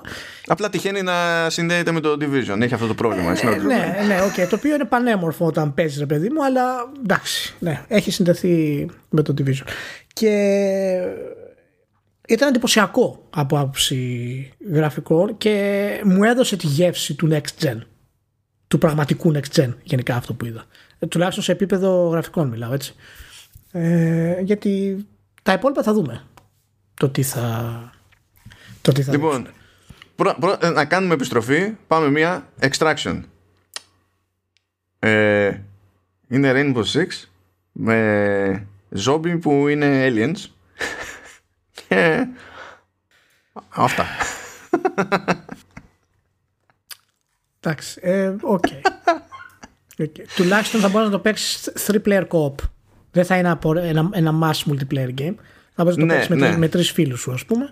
Πάλι co-op, ε, έτσι. Είναι, είναι το theme του για τη E3 ναι, ναι. φέτος, έτσι. Δεν είναι πολύ ε, πράγμα. Ας, ας μην είμαστε αρνητικοί πάρα πολύ. Πέρα από το ότι ήταν τρομερά βαρετό και τρομερά κλισέ αυτό που είδαμε. Με την έννοια κλισέ ότι φάνηκε ότι είναι φτιαγμένο σε ένα Σαββατοκύριακο που λέει ο λόγος. Δηλαδή, πώς θα ονομάσουμε. ιδεών, ρε παιδί μου. Ναι, ναι πώς θα ονομάσουμε τους εχθρούς. Πού θα τους βάλουμε τους εχθρούς; Τι θα κάνουν οι εχθροί; Αφού κάνεις πώς... smash, ρε Ηλία, smash θα το πούμε. Ε, Δεν κατάλαβα, τι ζωή ναι. τραβάς. Ε, είναι κάτι το οποίο έχουμε δει εκατοντάδες φορές και προφανώς ο σχεδιασμός και το multiplayer και το co θα το κάνουν να έχει ενδιαφέρον. Ε, οπότε επειδή ακριβώς δεν έχουμε πολλά τέτοια παιχνίδια αυτού του στυλ που να είναι περιορισμένο το co υποτίθεται σε κάποιο story; Μάνο. Γιατί σώζεις υποτίθεται. Λέει, τώρα, κάτι δεν θα έχει. Κάτι, δεν ξέρω, πρέπει να έχει κάτι. Δεν μπορεί. Ε, ξέρω εγώ. Από κάπου πρέπει να έχουν έρθει αυτοί οι εξωγήινοι. δεν μπορεί να εμφανίστηκαν έτσι. να πω πάντως ότι έχει λίγο σπλατούν μέσα του. Okay, αυτό να ότι έχει μια γλίτσα που απλώνεται στο χάρτη και πάνω σε αυτή τη γλίτσα κινούνται πιο γρήγορα οι, οι εχθροί και πιο αργά οι humans. Ε, να πω ότι έχει μια τσαχπινιά θεωρητική του στυλ ότι άμα κάποιος χάσει υποτίθεται ότι γίνεται capture και μετά για να επανέλθει αυτός ο operator και να μπορεί κάποιος να το διαλέξει να ξαναπαίξει ε, πρέπει να ξεκινήσουν mission για να κάνουν το extraction. Ναι. Έχει που και που τους ξεφεύγει καμιά τσαχπινιά, ρε παιδί μου, αλλά είναι λέω, λίγο έχω... περίεργα. Είναι ναι, λίγο ναι, περίεργα. Ναι, γι' αυτό λέω. Γι' αυτό το παιχνίδι θα ζήσει και θα πεθάνει με το πόσο καλό θα είναι το multiplayer στην ουσία και κάτι το οποίο είναι πολύ fun το παιχνίδι λεγόταν Rainbow Six Quarantine, αλλά μετά την πανδημία το αλλάξανε κατευθείαν. Ναι, σου λέει, ε, πάλι καραντίνα, πώς θα το μαρκετάρουμε αυτό. Ε; Είναι ειδικά η Ubisoft που να το μαρκετάρει, δεν υπάρχει περίπτωση. Για την τιμή των όπλων θα πω για Rocksmith Plus παρότι είμαι άμπαλος. Δηλαδή, εγώ δεν πρέπει να πλησιάζω ούτε μία χορδή μόνη της. Αλλά τα Rocksmith είναι πολύ δική περίπτωση παιχνιδιών. Και όντως έχουν λόγο ύπαρξης για κάποιον που ενδιαφέρεται να μάθει κιθάρα, όχι απλά να παίξει κάποιο rhythm game και, και τα ναι, λοιπά. Ναι, ναι, νομίζω είναι καθαρά εργαλείο ε, διδασκαλίας, ε, μόνο. Δηλαδή, όπως το περιγράφει η Ubisoft, Interactive Music Learning Subscription Service. Ναι, ναι, ναι και με ρόστερ που θα έχει σε κομμάτια και τέτοια που ανοίγει και σε είδη γιατί πριν ήταν πιο rock και είχε, η προηγούμενη έκδοση είχε φτάσει και είχε 1400 κομμάτια. Τώρα θα δίνουν πόνο εκεί πέρα αλλά θα πηγαίνουν και σε άλλα είδη και γι' αυτό βολεύει και το ότι γίνεται περισσότερο service στην πραγματικότητα για να είναι πιο εύκολο να προσθέτουν κομμάτια και τα λοιπά. Και θα έχει και, και tabs, θα έχει και τα πάντα όλα. Δηλαδή αυτό όντως είναι, είναι περισσότερο εργαλείο παρά παιχνίδι και έχει και πολύ καλή φήμη ως εργαλείο δεν ξέρω τι σήμα έφαγε οποτεδήποτε η Ubisoft και πήγε και έμπλεξε, αλλά είναι κάτι που μέχρι στιγμής, ενώ είναι πραγματικά είναι niche product, τεχνικός, ε, το κάνει καλά. Ξέρεις τι μου κάνει εντύπωση, ε, ακριβώς επειδή είναι niche product και το κάνει, το, το κάνει καλά, ε, μου κάνει εντύπωση που έχει το subscription service και δεν ξέρω κατά πόσο πραγματικά ο κόσμος θα ασχοληθεί με αυτό το πράγμα. Γιατί αυτοί που θέλουν να μάθουν εννοώ. Γιατί δεν είδα. Θα μου πεις να έχει ξεκινήσει η πρόθεση κανονικά. Ε, αλλά θα ήθελα να δω πώς θα το προωθήσει. Γιατί αν όντως καταφέρει να το προωθήσει ως εργαλείο εκμάθησης, αν όχι επαγγελματικό, αλλά και από μικρά παιδιά, ας πούμε, ή από κάποιος ο οποίος είναι ενήλικας και θέλει να βελτιωθεί, έχει πιθανότητα να πιάσει αν το, το service του είναι σωστό και φτιάξει μια κοινότητα. Ε, γιατί μέχρι τώρα Δεν ξέρω. Δεν έχει... Νομίζω ότι δεν έχει τιμολογηθεί κιόλας ως συνδρομητική υπηρεσία, οπότε δεν ξέρω πού θα παίξει εκεί πέρα, τι εντύπωση θα αφήσει από αυτό, ας πούμε. Σου άφησε την εντύπωση ότι μπορεί να είναι απλά μια αρπαχτή σαν αυτός που κάνει Ubisoft για να βγάλει γρήγορο χρήμα. Γιατί εμένα δεν μου άφησε αυτή την εντύπωση με την παρουσίαση που έγινε από τον Creative Director. Δεν θυμάμαι το όνομά του τώρα. Όχι, ε, ο ούτε εμένα. Δηλαδή... φάνηκε πολύ παθιασμένος ε, και ειλικρινής γενικά. Για το ναι, όχι, νομίζω ότι στην περίπτωση του Rocksmith βγάζει περισσότερο νόημα αυτό από ότι βγάζει ας πούμε η αντίστοιχη συνδρομητική υπηρεσία τον, που έχουν για το Just Dance. Γιατί σου πουλάνε κάθε χρόνο Just Dance με 49 κομμάτια, ξανά μανά, ξανά μανά, ξανά μανά και σου λένε βάλε και συνδρομή για να χώνεις και άλλα κομμάτια. Ε, ε, ναι, ενώ το Rocksmith που στηρίζεται μέχρι στιγμής για χρόνια ε, θέλει άλλη δουλειά από πίσω και τα λοιπά, ε, ε, μου βγάζει περισσότερο νόημα. Αλλά εντάξει, θα εξαρτηθούν και από την τιμή, έτσι, προφανώς. Εάν κάποιος ενδιαφέρεται πραγματικά να μάθει κιθάρα με ένα πολύ ωραίο σύστημα, να πούμε ότι αυτή τη στιγμή ε, μπορεί να κάνετε sign για την κλειστή beta. Ε, οπότε μπορείτε να μπείτε και να είστε ready να πάρετε σειρά. Λοιπόν, προχωράμε λίγο στα γρήγορα. Έχουμε εκεί πέρα ένα νέο για Valhalla μεριά. Καλά είπανε ναι, ναι, θα έρθει το φθινόπωρο Discovery Tour. Ε, ναι, ας πούμε μισή κουβέντα για το The Siege of Paris, το επόμενο expansion που θα σκάσει, που λέει ότι επιστρέφουν, επιστρέφει το Black Box Infiltration από την άποψη ότι θα είσαι σε ένα μέρος, θα έχεις ένα συγκεκριμένο στόχο, αλλά δεν θα, δεν θα περιμένει το παιχνίδι από σένα μια συγκεκριμένη προσέγγιση και λες τώρα, α, έστω ότι αυτό λειτουργεί. Εμείς ζητήσαμε Splinter Cell, δεν ζητήσαμε αυτό, αλλά τέλος πάντων είναι το ok. Ε, αλλά το ζουμί της υπόθεσης εδώ πέρα ήταν ότι δεν προβλέπεται σύντομα καινούριο τίτλος Assassin's Creed και ότι θα συνεχίσει με νέο season pass και, και story expansions και για το 2022. Ναι. Which is cute θα, θα έλεγα. Το, το προτιμώ από το να, τα, να βιάζονται για να κάνουν σαν ψυχοπαθείς. Ναι. Είναι η πρώτη φορά που κάνουν υποστήριξη Assassin's Creed στο δεύτερο χρόνο. Ε, να το πάρουμε ως θετικό ότι ετοιμάζονται για κάτι για καλύτερη ανάπτυξη, περισσότερη ανάπτυξη για το επόμενο Assassin's Creed. Ας το πούμε έτσι. Μπορεί να παίρνουν και το χρόνο τους για να πειράξουν πλέον τη, τη μηχανή, την Alvin Next. Ε, ναι, είναι, είναι πραγματικά ε, δεν ξέρω γενικά τα Assassin's Creed εάν, εάν δεν κάνουν redesign το, το World Simulation θα μείνει το ίδιο πράγμα συνέχεια. Και αυτό το πράγμα δεν το έχουν κάνει ακόμα και όταν έκαναν το soft reboot που κάνανε τώρα ο κόσμος το AI τα events που μπορούν να γίνουν δεν, γιατί δεν έχουν αποφασίσει αν θέλουν να το κάνουν RPG ή αν θέλουν να το κάνουν Grand Theft Auto style. Προσπαθούν να πετύχουν κάτι ενδιάμεσο σε αυτό το πράγμα και δεν μπορεί να βγει πρέπει να αποφασίσουν πού θα την πάνε τη σειρά και να την αφήσουν εκεί στην ουσία θέλουν να κάνουν κάτι πιο dynamic στον κόσμο όπως είναι το Grand Theft Auto ή κάτι πιο story build up όπως είναι το, ξέρω εγώ, το Witcher ή όπως είναι τα RPG. Ε, αυτά θέλουν story και η αλήθεια είναι ότι πρέπει να προσέξουν περισσότερο τα, τα DLC αν αυτός είναι ο στόχος γιατί το πρώτο δείγμα από το Wrath of the Druids ας πούμε είναι χειρότερο από τα DLC του Origins και του, αυτό, και του Odyssey. Γι' αυτό λέω μήπως έχουν πάρει τον, το δρόμο ο οποίος δεν τους βγαίνει γιατί πάνε να τη γράψουν κάτι το οποίο είναι ε, η εξαίρεση της εξαίρεσης το, το Witcher 3 ε, και όχι κάτι το οποίο είναι template για πολλά παιχνίδια που είναι το open world sandbox ας πούμε. Δεν ξέρω, έχω ένα ερωτηματικό γι' αυτό. Να σου πω γιατί, γιατί ξέχασα να το πω στο επεισόδιο που μιλούσαμε για το Wrath of the Druids. Ε, υποτίθεται ότι στο main game, ρε παιδί μου, στα World Events, έχει κάποια, ξέρεις, αυτοτελή κουεστάκια που είναι ανθιποστόρι. Απλά γίνεται, ξέρεις, είναι σαν sitcom τις περισσότερες φορές, αλλά τέλος πάντων. Και σε αυτά τα κουεστάκια είχαν και τα πιο καταστροφικά bugs συνήθως. Που ευτυχώς ήταν τέτοια παράπλευρα και δεν κεγόσουν, αλλά αυτά.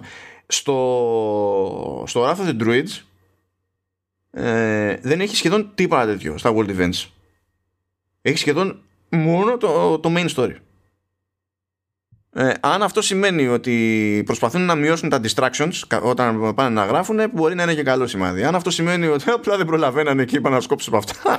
Ναι, τότε εντάξει, ε, ε, ε, εγώ ρε μάλλον να, να, σου πω κάτι. Δηλαδή, ο τρόπος που έχει σχεδιαστεί το Assassin's Creed πλέον και προχωράει, θα έχει πολύ πιο νόημα να κάνουν ένα dynamic sandbox open world δεδομένου και τη μηχανή, η οποία είναι καταπληκτική, ε, και ότι έχουν ήδη στημένο το verticality, έχουν ήδη στημένο τις μηχανές για τα events και φυσικά ε, το scale εάν βάλουν dynamic AI, dynamic events μέσα στο Assassin's Creed και κρατήσουν το main story, ας μην το κάνουν RPG ας πούμε. Αυτό το emerging, το, το, το, κόλλησα, το emergent gameplay ε, θα είναι πολύ πιο ενδιαφέρον για μένα από αυτή τη λούπα που έχει πέσει η σειρά ε, του RPG style που πάμε να κάνουμε αυτό το quest και έχουμε αυτή την περιοχή και πέρα τους κάνουμε φίλους και να γίνει μετά να πάμε στην επόμενη περιοχή. Ε, οπότε πραγματικά δεν ξέρω τι, το πού θα το πάνε η όλη αυτή η κατάσταση. Πάντως φαίνεται ότι είναι ευχαριστημένοι από το πώς πήγε το, το Valhalla. Ε, τα expansion θα βγουν, είπες και εσύ το ένα είναι το, Siege, το The Siege of Paris και έρχεται και το Discovery Tool το Viking Age. Αυτό να, να μου πεις αν το άκουσα καλά γιατί μου φάνηκε ότι θα είναι το πιο ενδιαφέρον Viking Age ε, το, το Discovery Tour. Ε, στην ουσία θα μπορείς να, να ακολουθείς και έναν ε, πολίτη της εποχής στο τι έκανε ε, εκείνη τη μέρα. Έτσι, αυτό είπανε, αλλά θέλω να το δω αυτό στην πράξη. Γιατί εντω, α, πιο πολύ μου κάνει εντύπωση ότι από Discovery Tour σε Discovery Tour, που είναι το τρίτο που κάνουν μέχρι στιγμής. Ναι. Έτσι, δηλαδή, ένα για κάθε τίτλο από τους τρεις τελευταίους. Ε, δεν το αφήνουν ίδιο. Δηλαδή κάνανε, είχαν ένα μοτίβο στο Origins και δεν είπαν εντάξει θα κάνουμε ακριβώς το ίδιο πράγμα στο, στο Odyssey. Το αλλάξανε ναι. και τώρα ξαναλάζουν ναι. και πάνε, ναι. ξέρω εγώ, deeper, ρε παιδί μου. Είμαι πολύ ε, περίεργο ε, αυτό. Ναι, ναι, είναι πολύ ενδιαφέρουσα ιδέα. Αυτή μου άρεσε πάρα πολύ που. Εντάξει, δουλειά σου απίστευτα εκεί πέρα, εννοείται. Και μου αρέσει πάρα πολύ που αυτό το κομμάτι του δίνουν τόση βαρύτητα. Γιατί είναι πολύ λίγες εταιρείες τέτοιου επίπεδου ε, που ό,τι και να κάνει η Ubisoft και ό,τι κολλήματα και να έχει ασχολείται τόσο πολύ με κάτι εκπαιδευτικό. Δηλαδή χρησιμοποιεί το παιχνίδι τους για να περάσει κάτι και θα, θα είναι ενδιαφέρον πιστεύω πολύ. Όχι, σε, τέτοια, σε τέτοια, τέτοιου είδους παραγωγή, τέτοιου μεγέθους, κανείς. Δεν το κάνει κανένας. Δεν ασχολείται κανένας. Θεωρούν ότι θα θεωρούσαν ότι είναι πεταμένα λεφτά αυτά. Δηλαδή ναι, ναι, ναι. Εκτός αν κάνουν κάτι ξεχωριστό πόσο μάλλον να είναι μέσα στο development ενός άλλου παιχνιδιού. Έτσι. Είναι, είναι εξαίρεση εξαίρεση αυτό που κάνει η Ubisoft. Ναι, ναι, ναι. Ε... Γιατί το, το πουλάει ξεχωριστά αν δεν έχεις το παιχνίδι. Συνήθως ναι, έτσι ναι, ναι. συμβαίνει. Αλλά ναι, αν έχεις το παιχνίδι δεν σου ζητάει έξτρα. Σου λέει πάρα, update. αυτό. Ξέρω, τελειώνεις. Ε, ναι, τι άλλο είχαμε, είχαμε ένα-δυο ακόμα πραγματάκια στη. Ε, εντάξει, προσπάθησαν να σπρώξουν εκεί πέρα το, το Far Cry 6. Δεν ξέρω τι. Αυτό. Εντάξει. να, πω κάτι, να πω κάτι γρήγορο στο Far Cry, στο Far Cry 6. λοιπόν, ε, αυτή, η αιμονή που έχουν με αυτού του είδους τους ε, villain στα παιχνίδια είναι και να την αλλάξουν και συνειδητοποίησα γιατί την έχουν. Αν δεις ποιος είναι υπεύθυνος creative director, το παιδί δεν είναι πάνω από 30 χρονών. Το πολύ να είναι 30 χρονών. Είναι, είναι από τα παιδιά τα οποία βλέπουν κάτι το οποίο έχει με αυτή την παράνοια του, του villain αλλά είναι και συμπαθής και εγωιτευτικός ε, και έτσι πρέπει να κάνει τους villain. Δεν έχει κάνει, κανένα villain δεν έχουν κάνει ο οποίος να έχει ουσιαστικό βάθος και βαρύτητα και δεν φταίει το, το ίδιος ο villain. Όχι, φταίει γιατί ως concept οι, οι, οι villains είναι καλοί. Απλά όλο το υπόλοιπο παιχνίδι τους πονεμένει στην ουσία. Γιατί, Αυτό είναι το πρόβλημα. Γιατί ο villain, άμα δεν το στηρίζεις στο, με το world building, δεν έχεις villain στην ουσία. Έχεις απλά ένα χαζό ο οποίο κάνει πλακίε. Και αυτό φοβάμαι ότι θα γίνει με το Far Cry 6 ξανά έχουν την ευκαιρία να έχουν έναν πολύ δυνατό ηθοποιό να παίξει, αλλά το γράψιμό του, είδα τη σκηνή δηλαδή που κατεβαίνει, έχει, έχουν βγει δύο τρέιλερ νομίζω, ε, που κατεβαίνει στη, στο καράβι το οποίο είναι να φύγει ας πούμε από την περιοχή και τους πιάνει γιατί είναι ο γιος του μέσα και με το που κατεβαίνει αρχίζει αυτή την ομιλία για το πόσο ο πατέρας του ψάρευε μαζί. Δηλαδή, οκ, okay, δηλαδή ξέρουμε ότι θα το κάνεις. Με το που κατεβαίνεις, ξέρουμε ότι θα το κάνει αυτό το πράγμα. Και θέλω να δω όλο αυτό το στήσιμο το οποίο είναι τόσο εμφανές, εάν ο κόσμος ουσιαστικά θα το στηρίξει αυτό το πράγμα. Εμένα ξέρεις τι μ' άρεσε. Μ' άρεσε που βγήκε ο Εσπόζητο στο, στο Summer Game Fest και υποτίθεται ότι τάπανε λίγο εκεί πέρα με τον Κίλι. Ναι. Ναι. Και νομίζω ότι είναι ενδεικτικό της κατάστασης που γυρνάει ο Κίλι. Πρώτα απ' όλα δεν ξέρω γιατί. Ε, γιατί προφανώς αυτά είναι και λίγο συνεννοημένα από πριν, έτσι. Δεν είναι ότι ξεκινήσαμε τώρα την κουβέντα και ό,τι γίνει. Ε, όχι, ε, προφανώς. Ε, ωραία. Και ανοίγει τώρα κουβέντα ο Κίλι για το ποιον θεωρεί πιο, πιο hardcore, ας πούμε, χαρακτήρα και τέτοια ο Εσπόζητο. Σου λέει το. τον, τον Γκουστάβο Φρίνκ. Έλα, έλα, έλα. Είτε ή, ή τον εδώ πέρα που δεν θυμάμαι πώς λέγεται στο τέτοιο. Και γυρνάει και λέει, «Ε, ο Μοφ Γκίντιον. Τι να πεις ρε εσύ Και λες τώρα ντροπή, αυτό, ντροπή. αυτό θεωρήθηκε αποτελεσματική πρόοδηση του Far Cry. Το σκεφτήκατε πολύ όταν ανοίγατε αυτή την κουβέντα. Απίστευτο. Ξέρω ναι, τώρα τι να πω. Καταρχάς δεν ρωτάς τώρα ένα ηθοποιό τέτοιο πράγμα, γιατί η απάντηση είναι σίγουρα ο Frank του Breaking Bad. Δηλαδή δεν χρειάζεται να. Σας σε παρακαλώ τώρα. Αυτό το να σου πω ότι και αυτός πιάστηκε από τέτοιο. Να πούμε πάντως για τον villain. Αυτός ότι... πιάστηκε από τη φάση που λέει ότι κάτσε. Από πού πήρα περισσότερα, από την Disney. Οπότε Ε, Εντάξει, οκ, οκ. Δεκτό, δεκτό. Δεκτό. Έτσι, έτσι είναι το, το, η βιομηχανία, το business. Να πούμε παρόλα αυτά ότι ε, έχει- είναι τόσο πορωμένοι με τους villain που κάνουν που θα βγάλουν στην ουσία το Become the Villain το οποίο είναι σαν ε, να μπαίνει στο μυαλό των τελευταίων τεσσάρων ε, villains ας πούμε του Far Cry ε, και φαίνεται ότι θα είναι ένα ψυχιδελικό ναι, αυτό θα gameplay. έχει φαντασία, πιστεύω. Και μαζί με το Season Pass που θα περιλαμβάνει αυτό, θα έχουν φυσικά και ένα remaster του Black, του Blood Dragon. Το οποίο Blood Blood Dragon, Dragon οκ. θα, θα γίνει και animated series στο Netflix. Η μεγάλη σου επιτυχία θα είναι το Blood Dragon. Ξέρεις από όλο το Far Cry. Α, δεν Far Cry είναι τέλειο αυτό να κρατήσουν. Ε, Οκ, δεν εντυπωσιάστηκα ε, από το γράψιμο και το setup γενικά που δείξανε. Εντάξει, προφανώς τα γραφικά είναι εξαιρετικά. Είναι λίγο πιο cartoon-έ τα γραφικά από ό,τι θα ήθελα. Ε, και δεν ξέρω αν έχει να κάνει με το γεγονός ότι θα δούμε ένα scale το οποίο δεν το έχουμε ξαναδεί ποτέ στο Far Cry. Και αυτόματα θα είναι και από τα μεγαλύτερα scale που έχουμε δει ever, ας πούμε. Ε, γιατί ξε- η, η διαφορά με ένα scale σαν του Red Dead Redemption είναι ότι δεν γίνονται πολλά πράγματα. Δεν έχεις κρίξει. ε, στο Far Cry, ας πούμε, οτιδήποτε κάνεις μπορεί να καταστραφεί, να γίνει χαμός. Ε, οπότε θα δούμε. Θα δούμε. ναι, και θέλω να δω πώς θα χειριστούν αυτό το οποίο ότι και καλά μπορείς να το πας και στο μιλητό μερικές φορές ή να κρύψεις όπλο και να το παίξεις civilian, ας πούμε. Και θέλω να δω αν θα το έχουν κάνει τίποτα τη προκοπή αυτό το πράγμα. Να σου πω concept κάτι, ρε όταν Μάνο, βγει. τώρα. Α- Αλήθεια, ξέρω ότι το Far Cry έχει φανατικό κοινό, ας πούμε, γιατί συνεχίζεται η σειρά, είναι ήδη στο 6. Αλλά δεν είναι το Far Cry η καλύτερη επιλογή να το κάνεις RPG. Η καλύτερη επιλογή να το κάνεις action RPG, άμα θέλεις. Και να βάλεις όλο αυτές τις ομιλίες και τους διαλόγους και τον τρόπο που χρειάζεται να παίξεις. Όχι πάρα πολύ, να το κάνεις action RPG. Αντί να το κάνεις στο, στο Assassin's Creed. Ναι, και θα έχει μετά ένα διάλογο για romance και εκεί στην ατάκα που θα έχει την καρδούλα θα την πατάς και θα γίνεται romance. Αυτό θα γίνει. ναι, κατευθείαν. για να, για να Αυτό γλιτώνει- τέλει- τέλος. για να γλιτώνεις το μπλα μπλα. Λοιπόν, Ωραία, παιδιά, ωραία. Mario Plus Rabbids, Sparks of Hope, David Ωραίο. Σολιάνη. Ε, γαμώ τα παιδιά, είναι το άτομο. Ωραίο. Είναι ακριβώς για, τη, για τη δουλειά αυτή. Το Kingdom Battle ήταν καλό, ήταν με κότσια, δεν ήταν παιδικό tactics. Από όλοι σφεύγανε τα πρώτα επίπεδα, μετά έπαιζε πίκρα, όχι καραγκιόζηλικια Ναι. και τέτοια. Ναι. Ε, μπορώ άνετα δηλαδή να πιστεύω σε, σε αυτό το παιχνίδι στα σοβαρά. Και δεν είναι τυχαίο πιστεύω, δηλαδή πήγε όσο πήγε για να συνεχίσει και το κονέ αυτό, όχι απλά η Ubisoft, που η Ubisoft μπορεί να ήθελε και περισσότερο ξέρω εγώ, αλλά να γουστάρει και η Nintendo έτσι μέσα σε όλη αυτή τη, τη φάση. Γιατί χωρίς την Nintendo δεν υπάρχει πουθενά, δεν πάνε να χτυπιέται το σολιάνι εκεί πέρα. ναι. Χωρίς Nintendo δεν πάμε πουθενά. Οπότε εκεί πέρα ψήνομαι, η, η αλήθεια είναι. Ε, και τώρα, παιδιά, εντάξει, στο τελείωμα εκεί που είχαν το, το Avatar, τι να πούμε, τι να υποθέσουμε εκεί πέρα. Δεν ξέρουμε καν πότε υπάρχει ελπίδα να το δούμε αυτό το πράγμα. Αλλά ως τελευταίο έτσι άσχετο να πω ότι αφιερώνει πλέον χρόνο συστηματικά η Ubisoft να, κοι- να μιλάει λίγο και για τηλεόραση και κινηματογράφο. Δηλαδή μας θύμισε την ύπαρξη του Mythic Quest που ο Σονούπο βγαίνει το τελευταίο επεισόδιο της δεύτερης σεζόν. Και είδαμε και αναφορά στο Ghouls Within παρότι είχε βγει μέρες πριν το trailer επισήμως που όταν είδα αυτό δεν ήταν και συμπαραγωγή Ubisoft. Λέω καλά αυτό είναι μεταφορά από τι; Δεν θυμόμουν τίποτα. Ξέρεις από τι είναι αυτό; Από τι.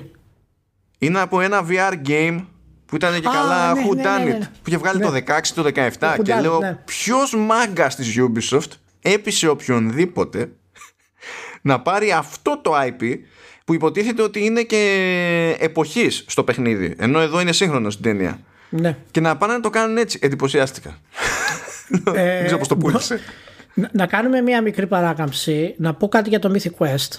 Ε, Καταρχάς, ε, τα επεισόδια του φέτος είναι 7. ε, όχι το 7ο έχει βγει Έχει το βγει. είδα δηλαδή το, το 7ο Ναι. και υποτίθεται ότι πότε είναι στις Είναι, είναι, είναι λιγότερα από την πρώτη σεζόν. Όχι, δεν είναι λιγότερα, αλλά τι γίνεται τώρα στη, στην πρώτη σεζόν; Στην πρώτη σεζόν. Ε, είχαν, α, στην πρώτη σεζόν είχαν πάει στα 9. Στα 9, ενώ αυτή τη φορά πάνε για 8 υποτίθεται. Ναι, Απλά είναι ένα- στην είναι- πρώτη είναι ένα- σεζόν ναι. κολλήσανε και το special για, ε, που ήταν το quarantine και καλά Ναι. αλλά και το Everlight που παίχτηκε λίγο πριν ξεκινήσει η δεύτερη σεζόν. Αυτά και καλά τα έχουν μετρήσει στην πρώτη. Οκ, αυτή σχετικά είναι μικρή. Οπότε ε, και ε, θέλω να πω κάτι τώρα για τη, για τη δεύτερη σεζόν. Είχα κάνει και όταν είχε βγει βέβαια, είχα κάνει ένα post το οποίο πραγματικά ήταν μια εξαιρετική σεζόν. Πολύ ξεχωριστή για την gaming κουλτούρα. Και πιάνε όλα τα, τα concept. Ε, είχα εντυπωσιαστεί πάρα πολύ. Η δεύτερη σεζόν που έχει μέχρι τώρα προσωπικά δεν μου έχει αρέσει. Ε, είναι, είναι ό,τι να είναι. Ε, υποτίθεται φτιάχνουν ένα expansion, δεν το φτιάχνουν, ασχολούνται με άλλα πράγματα κτλ. Και ξαφνικά Ναι. κάτι συμβαίνει στα δύο τελευταία επεισόδια. Μέχρι τα δύο τελευταία επεισόδια η σειρά φάνηκε ότι πραγματικά δεν ξέρει τι θέλει να κάνει φέτος. Ναι. Εννοείς το έκτο και το έβδομο που πιάνε, καταπιάνεται με, το, με CW Long Bottom. Κατάλαβα. κατάλαβα Και το ναι, προηγούμενο ναι, ναι. από αυτό.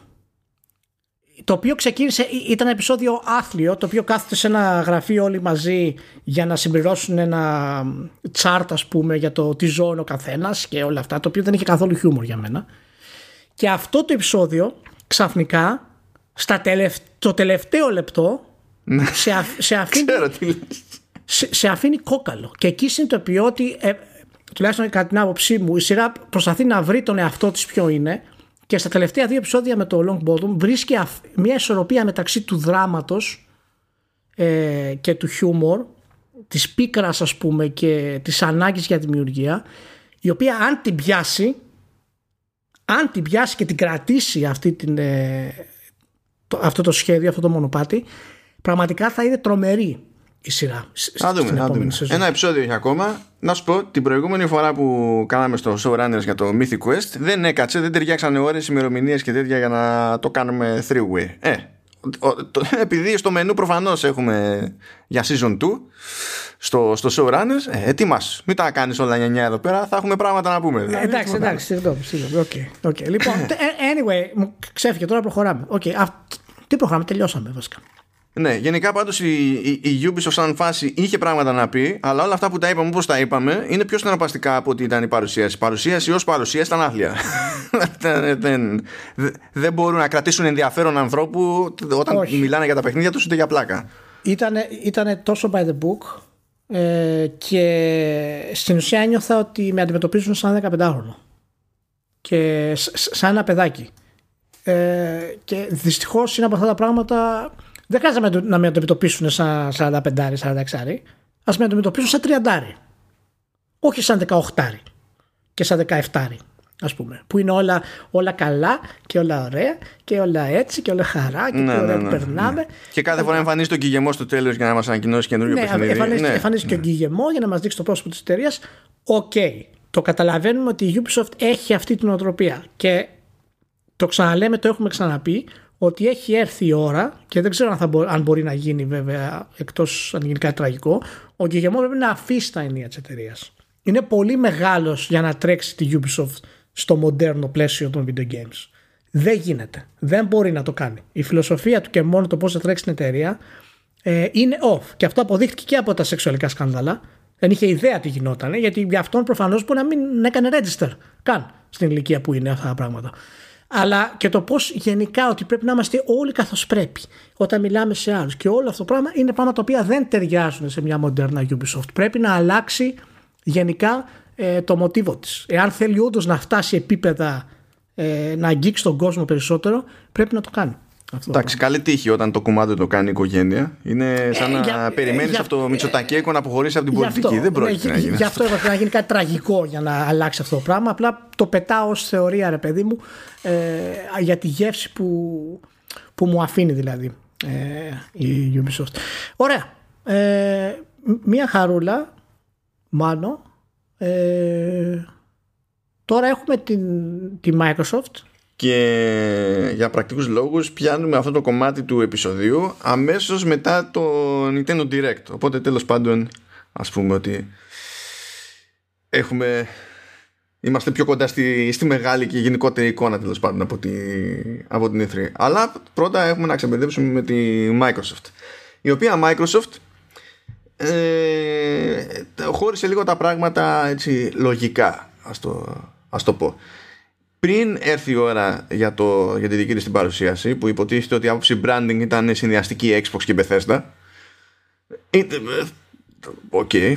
ακούγεται λίγο περίεργο αυτό αλλά δεν έχει σημασία λίγες μέρες πριν ε, είπε μερικά πράγματα για το κομμάτι περισσότερο της business ας το πούμε έτσι Υποτίθεται ότι είχαν μια συζήτηση ο Spencer με τον Nadella. Αυτά τα περίπου corporate interviews είναι πάντα περίεργα, αλλά τέλος πάντων έχουν εκεί πέρα ε, ενδιαφέρουσα πληροφορία και είπαν οι άνθρωποι κάποια πράγματα για το πώς βλέπουν το, το gaming, για το προς τα που πηγαίνει το Game Pass και άλλα τέτοια πραγματάκια και έχουν και αυτά τη σημασία τους. Διότι είπαν ότι θα κοιτάξουν να κάνουν κονέ με κατασκευαστές τηλεοράσεων ώστε να υπάρχουν client apps για το, για το Game Pass σε τηλεοράσεις. Αλλά ότι ετοιμάζουν και δικό τους hardware που να είναι να παίζει αυτό το ρόλο να είναι και καλά streaming device.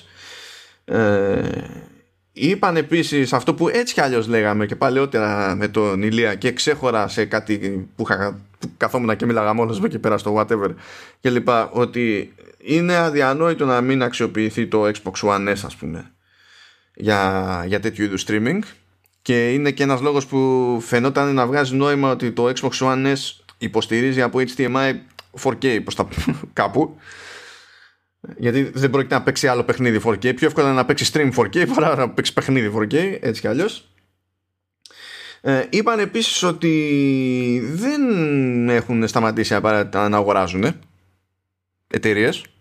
Ναι, βέβαια οι φημολογίες ότι θα είχαμε κάποιες ανακοινώσεις στην E3 έπεσαν στο κενό. Δεν υπήρχε τίποτα. Οπότε φαντάζομαι ότι είτε δεν, ε, δεν έχουν φτάσει στο σημείο που μπορούν να τις ανακοινώσουν, είτε δεν είναι πραγματικά κάτι ιδιαίτερα μεγάλο. Έτσι, και νομίζω ότι θα πρέπει να είμαστε και λίγο συγκρατημένοι πλέον μετά τι κινήσει που έκανε η Microsoft όταν περιμένουμε κάτι πολύ μεγάλο. Ε, Α, καλά, δεν γίνονται πράγματα κάθε μέρα τύπου Bethesda. Εγώ κρατάω μόνο την πρόθεση που λέει η Microsoft ότι θα συνεχίσω και εξακολουθούμε να κοιτάζουμε για πιθανές εξαγορές ναι. και ότι δεν σταματάμε, ρε παιδί μου, εδώ. αυτό, ναι, αυτό ναι, εντάξει, δεν υπάρχουν βέβαια πολύ μεγάλοι developers που είναι κοντά στο AAA ή AA αυτή τη στιγμή ελεύθεροι. Ε, για να τους πάρει Microsoft να τους κάνει First Studio. First Ηλία, τα ίδια και τα ίδια. Αφού άρχισε, ε, έφτιαξε πάλι η ομάδα ο Ιταγκάκη. Κάθε φορά τα ίδια θα λέω. Δηλαδή. ο Ιταγκάκη δεν πιάνεται. ε, μία πολύ καλή υποψήφια ομάδα που εγώ θα ήθελα ε, να την πάρει η Microsoft και να της δώσει την ηρεμία που χρειάζεται είναι η IO Interactive. Ε, και όχι μόνο φυσικά για τα, για τα Hitman, αλλά ε, φαίνεται ότι η εταιρεία λειτουργεί στα όρια της όλο αυτόν τον καιρό και από το σύστημα που έβγαλε για τα Hitman αλλά και τεχνολογικά ε, έχει τερματίσει τις ικανότητές της με αυτό το budget. Είναι δηλαδή οριακά και σχεδιαστικά είναι στο καλύτερο σημείο που θα μπορούσε να είναι ποτέ. Το τελευταίο Hitman είναι άνετα το καλύτερο Hitman που έχει βγει ε, ποτέ. Ε, θα ήταν πολύ καλή ε, ευκαιρία για τη Microsoft να πει ελάτε εδώ, έχετε όντως ταλέντο, ε, πάρτε τα χρήματα που χρειάζεται, πάρτε και την ηρεμία σας, πάρτε και τρία χρόνια και κάντε μου κάτι καλό αποκλειστικό. Ε, θα δούμε. Θα δούμε. Εντάξει, οι επιλογές υπάρχουν πολλές τώρα έτσι. Απλά επειδή έχω μια ευαισθησία στην IO Interactive που ήρθε πρώτη στο κεφάλι. Δεν ξέρω, εγώ ήμουν σίγουρος ότι θα ξεκινήσει η rant για την Atlas πάλι. Τι έγινε, ξεχάστηκε. Η Atlas δεν μπορεί να γίνει εξαγορά. Με την Atlas θέλουμε συμφωνία. Θέλουμε συμφωνία. Ναι, α, εντάξει, το ξέρω ότι μπορεί να γίνει εξαγορά. Ανήκει στη ΣΕΚΑ. Αν και κανονικά, αν και κανονικά αλλά... να γίνει εξαγορά. Πρέπει να πάει Microsoft εκεί και να σου πει: Κοιτάξτε να δείτε, θέλουμε να σας πάρουμε. Μα είμαστε οι Ιάπωνε, δεν γίνεται αυτό. Δεν μας νοιάζει, σας παίρνουμε. Τέλος. όχι, όχι. Μία, μία συμφωνία με την Atlas θα έλυνε πάρα πολλά προβλήματα της Microsoft στην Ανατολή και πλάκα-πλάκα 20 ε, χρόνια Xbox ε, δεν έχει καταφέρει να ορθοποδήσει στην Ιαπωνία. Έτσι, δηλαδή να έχει μια, στα, μια σταθερή καλή πορεία για να καταλάβουμε πόσο δύσκολο είναι αυτό βέβαια, ακόμα και η Sony έχει θέματα στην Ιαπωνία. Έτσι, φυσικά η Sony έχει πολύ δυτικό κεντρικό line-up. Απλά θέλω να σας πω ότι η Nintendo είναι εξουσία στα πάντα στην Ιαπωνία. Ναι, στην Ιαπωνία δεν υπάρχει ναι. debate. Είναι, εντάξει, το Switch τα έχει σκίσει όλα. Ναι. Ωραία. Ε, ε, πετάξανε και λίγο τέτοιο, μερικές ατακούλες εκεί περίεργες στο στυλ ότι εμείς δεν περιμένουμε να σας πουλήσουμε το ίδιο παιχνίδι ξανά. Και κάτι τέτοια. Αυτά τώρα εντάξει αυτό ήταν ε, πώς, το λεγόταν, πώς λεγόταν αυτό Celebrity Deathmatch. Ήταν τέτοιο Ναι, MTV ναι, και τα ναι, λοιπά. ναι. δεν είναι αυτές τις ατάκες τώρα δεν, δεν ασχολείται κανένας αλλά τέλος πάντων βγάλανε το κομμάτι της business στη, στην άκρη. Λένε ότι το, η λογική μας είναι ότι θέλουμε τέλος πάντων να προσεγγίσουμε προφανώς περισσότερο κόσμο με τον ένα ή με τον άλλο τρόπο είτε με κονσόλα είτε με, με, με, με cloud είτε με οτιδήποτε.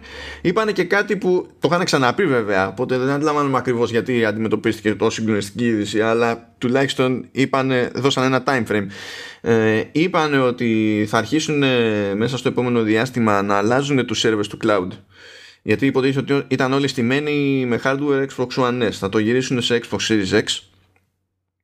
Ε, το οποίο το είχαν υπολογίσει έτσι κι αλλιώς. Δηλαδή και το Xbox Series X το, το retail αυτό που αγοράζει ο, το οποιοδήποτε υποτίθεται ότι έχει και hardware μέσα ε, ειδικά για την περίσταση και για το latency στο streaming κτλ. Ε, γιατί τα έχουν σχεδιάσει έτσι εξ αρχής και το σκεπτικό είναι ότι αυτό σημαίνει ότι ε, πρώτα απ' όλα θα αρχίσουν παιχνίδια που είναι στημένα μόνο για τα καινούργια Xbox να μπορούν να υποστηριχθούν από το cloud ενώ πριν απλά ήταν αδύνατο και προφανώς οτιδήποτε είναι optimized και τα λοιπά θα μπορεί να δείχνει καλύτερα και να τρέχει καλύτερα και να φορτώνει πιο γρήγορα ακόμα και στην περίπτωση που το παίζει ο άλλος μέσω του λεγόμενου Xbox Cloud Gaming. Πολύ βολικό όνομα. Microsoft ευχαριστώ. Είναι γνωστή γι' αυτό. Βαριόμαστε και να το Είναι πούμε. γνωστή γι' αυτό, δεν χρειάζεται. Ε, ναι, εντάξει, οκ. Οπότε έβαλε τέλος πάντων τα πράγματα από business μεριά, τα έβαλε σε ένα, σε ένα πλαίσιο και φάνηκε ότι το έκανε αυτό το πράγμα, ρε παιδί μου, ώστε να έρθει η ώρα για το showcase και στο showcase να ε, έχει να μιλήσει μόνο για παιχνίδια. Και εκεί πέρα έχω να πω ότι είχαμε το πιο ξεκάθαρο, όχι το πιο... Ε, Τέλος πάντων, είχα- είχαν ένα ψηλό φάουλ εκεί πέρα, αλλά σε σχέση με οποιονδήποτε άλλον ήταν οι πιο ξεκάθαροι στην επικοινωνία φέτος. Βγαίνουν και λένε ότι παιδιά, κοιτάξτε να δείτε, στο showcase θα έχουμε 30 παιχνίδια. Όλα θα είναι τουλάχιστον optimized για Xbox Series. Όχι ότι θα είναι φτιαγμένα μόνο για αυτά. Λίγα παιχνίδια μόνο ήταν- είναι φτιαγμένα μόνο για τα καινούργια hardware, αλλά τουλάχιστον θα είναι όλα optimized. Και α- από τα 30, τα 27 ε, θα σκάσουν στο, στο Game Pass. Και στην ουσία αυτά που δεν ήταν στο Game Pass και το Diablo 2 Resurrected γιατί η Activision Blizzard δεν ασχολείται με Game Pass το, το Battlefield ε, 2042 που ε, δεν θα σκάσει στο Game Pass αλλά κάποια στιγμή είναι αυτονόητο ότι θα σκάσει στο EA Play που το EA Play είναι μέρος του Ultimate άρα κατά μία έννοια θα σκάσει στο Game Pass. Και το τρίτο που είναι εκτός ε, δεν θυμάμαι ποιος διάλογος ήταν. Έχω- γίνεται- γίνεται ένας χαμός εδώ πέρα. Ε, το, ε, τε- πάρα πολλοί τίτλοι που αναφέρθηκαν στη, στο line-up αυτό ε, είναι timed exclusives. Ε, έχω έτσι μια διαφωνία εκεί ε, το- ε, νομίζω ότι κα- ή κάποιος μπερδεύτηκε ή κάποιος, ή κάποιος έκανε λάθος σκέψη τέλος πάντων γενικά. Ε, γιατί για τις αποκλειστικότητες στη μεριά της Microsoft χρησιμοποιήθηκαν δύο διαφορετικοί όροι. Xbox exclusive και Xbox console exclusive. Και το περίεργο της υπόθεσης είναι το Xbox exclusive ότι χρησιμοποιήθηκε σε δύο περιπτώσεις. Και στις δύο αυτές για τίτλους Bethesda. Που έτσι κι αλλιώς οι ίδιοι λένε ότι θα βγει σε PC οπότε δεν καταλαβαίνω ποια είναι η διαφορά ανάμεσα στους δύο όρους. Αλλά τέλος πάντων με λίγη προσπάθεια του χρόνου μπορεί να καταφέρουμε να βγάζει νόημα το οτιδήποτε και θα πούνε. Αλλά τουλάχιστον έκαναν σαφή προσπάθεια να είναι όσο πιο ξεκάθαρη γίνεται στο, στο Apan σύμπαν. Και είχαν να πούνε πράγματα. Η αλήθεια είναι. Ε, αν θέλεις Ηλία να πιάσω τουλάχιστον αυτά που ανακοινώθηκαν που ήταν καινούργιοι τίτλοι και μετά να πιάσουμε ξέρω εγώ μεγαλ- τη μεγαλύτερη εικόνα κτλ. Ε, πρώτον, μία που αποκαλύφθηκε και μία που πήρε ημερομηνία κυκλοφορία στο το Forza Horizon 5. Ε, μετά υποτίθεται ότι ανακοινώθηκε το Shredders. Το Shredders βέβαια δεν είναι της ίδιας Microsoft σε αντίθεση με το, ε, με το Forza Horizon 5. Ε, δεν ξέρω αν σε ενδιαφέρει σε αυτή τη λίστα. Μπορούμε έτσι με λίγη καλυθέληση μπορούμε να βάλουμε το Xbox Mini Fridge. που οι τύποι το φτιάχνουν και θα το πουλάνε. Είναι ο τερματισμός του meme αυτός, έτσι. Δηλαδή, κα- φτιάξαμε το meme, γελάσαμε όλα, όλοι. Τώρα θα μας πληρώνει το κιόλας.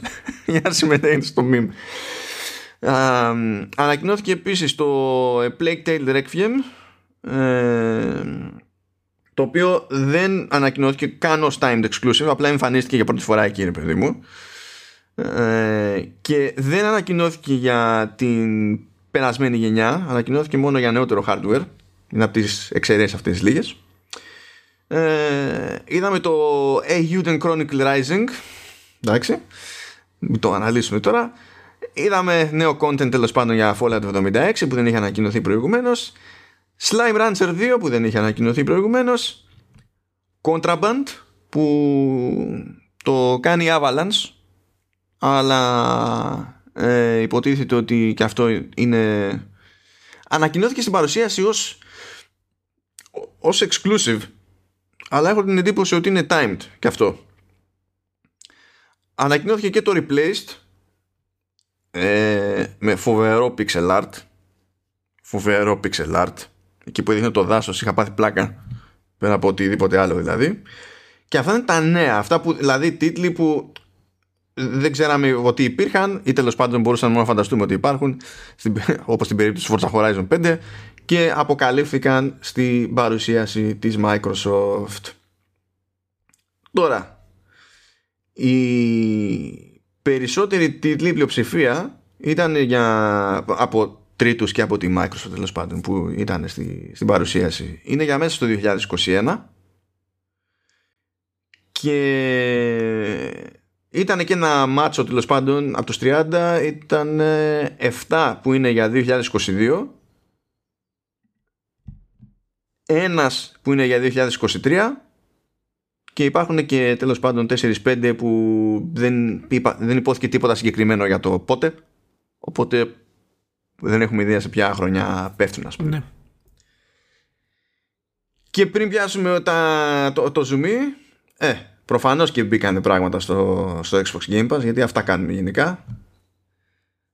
Και γέλασα γιατί στο Game Pass του PC μπήκε το Axe Fatalis.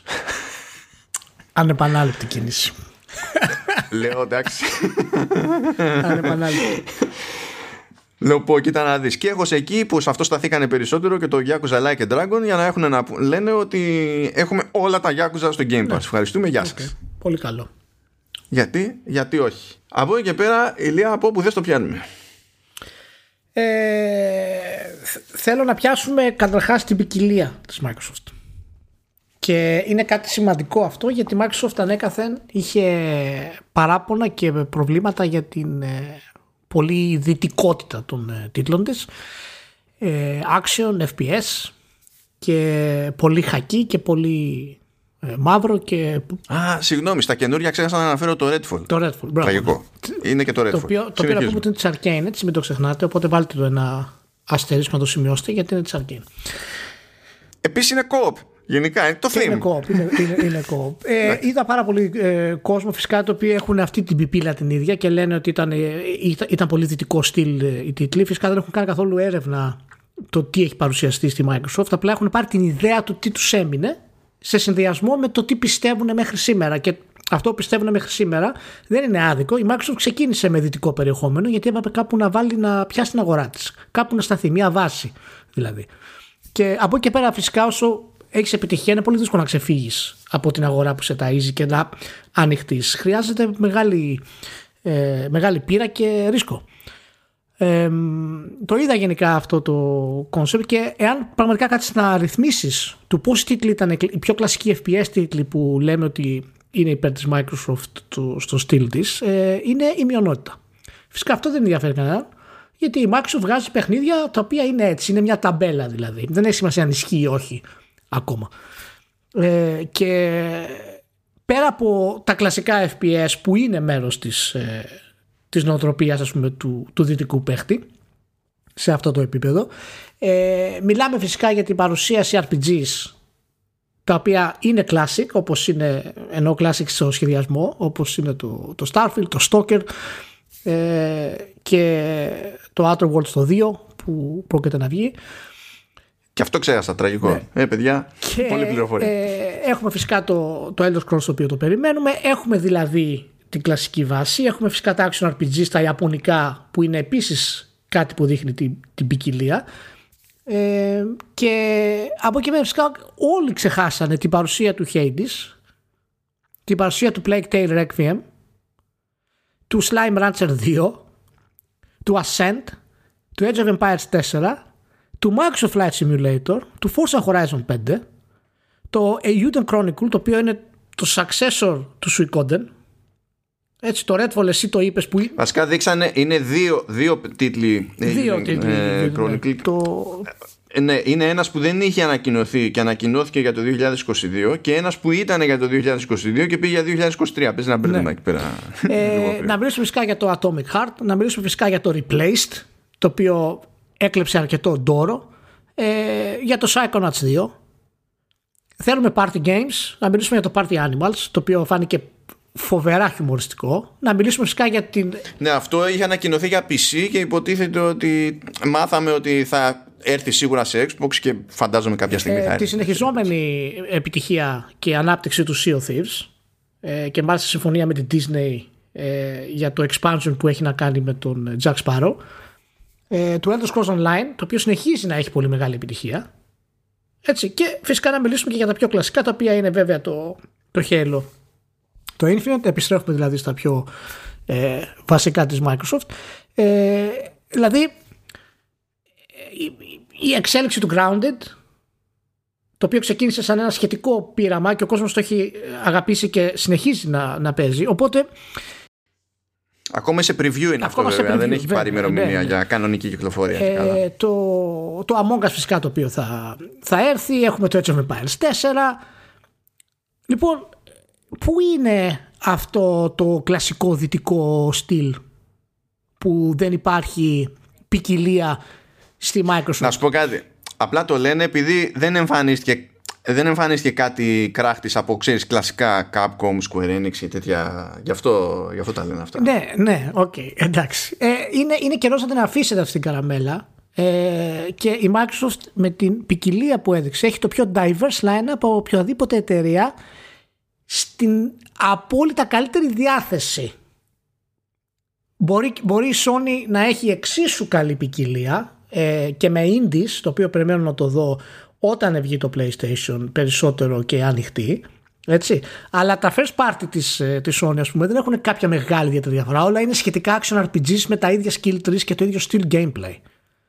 Λοιπόν, πρέπει να είμαστε πολύ συγκεκριμένοι πλέον όταν θέλουμε να πούμε κάτι για τη Microsoft. Γιατί η Microsoft προσπαθεί και αυτή τη στιγμή το καταφέρνει σε μεγάλο βαθμό κατά τη γνώμη μου να αποκτά την ποικιλία που ήθελε για να μπορέσει να αποκτήσει ταυτότητα που χρειάζεται.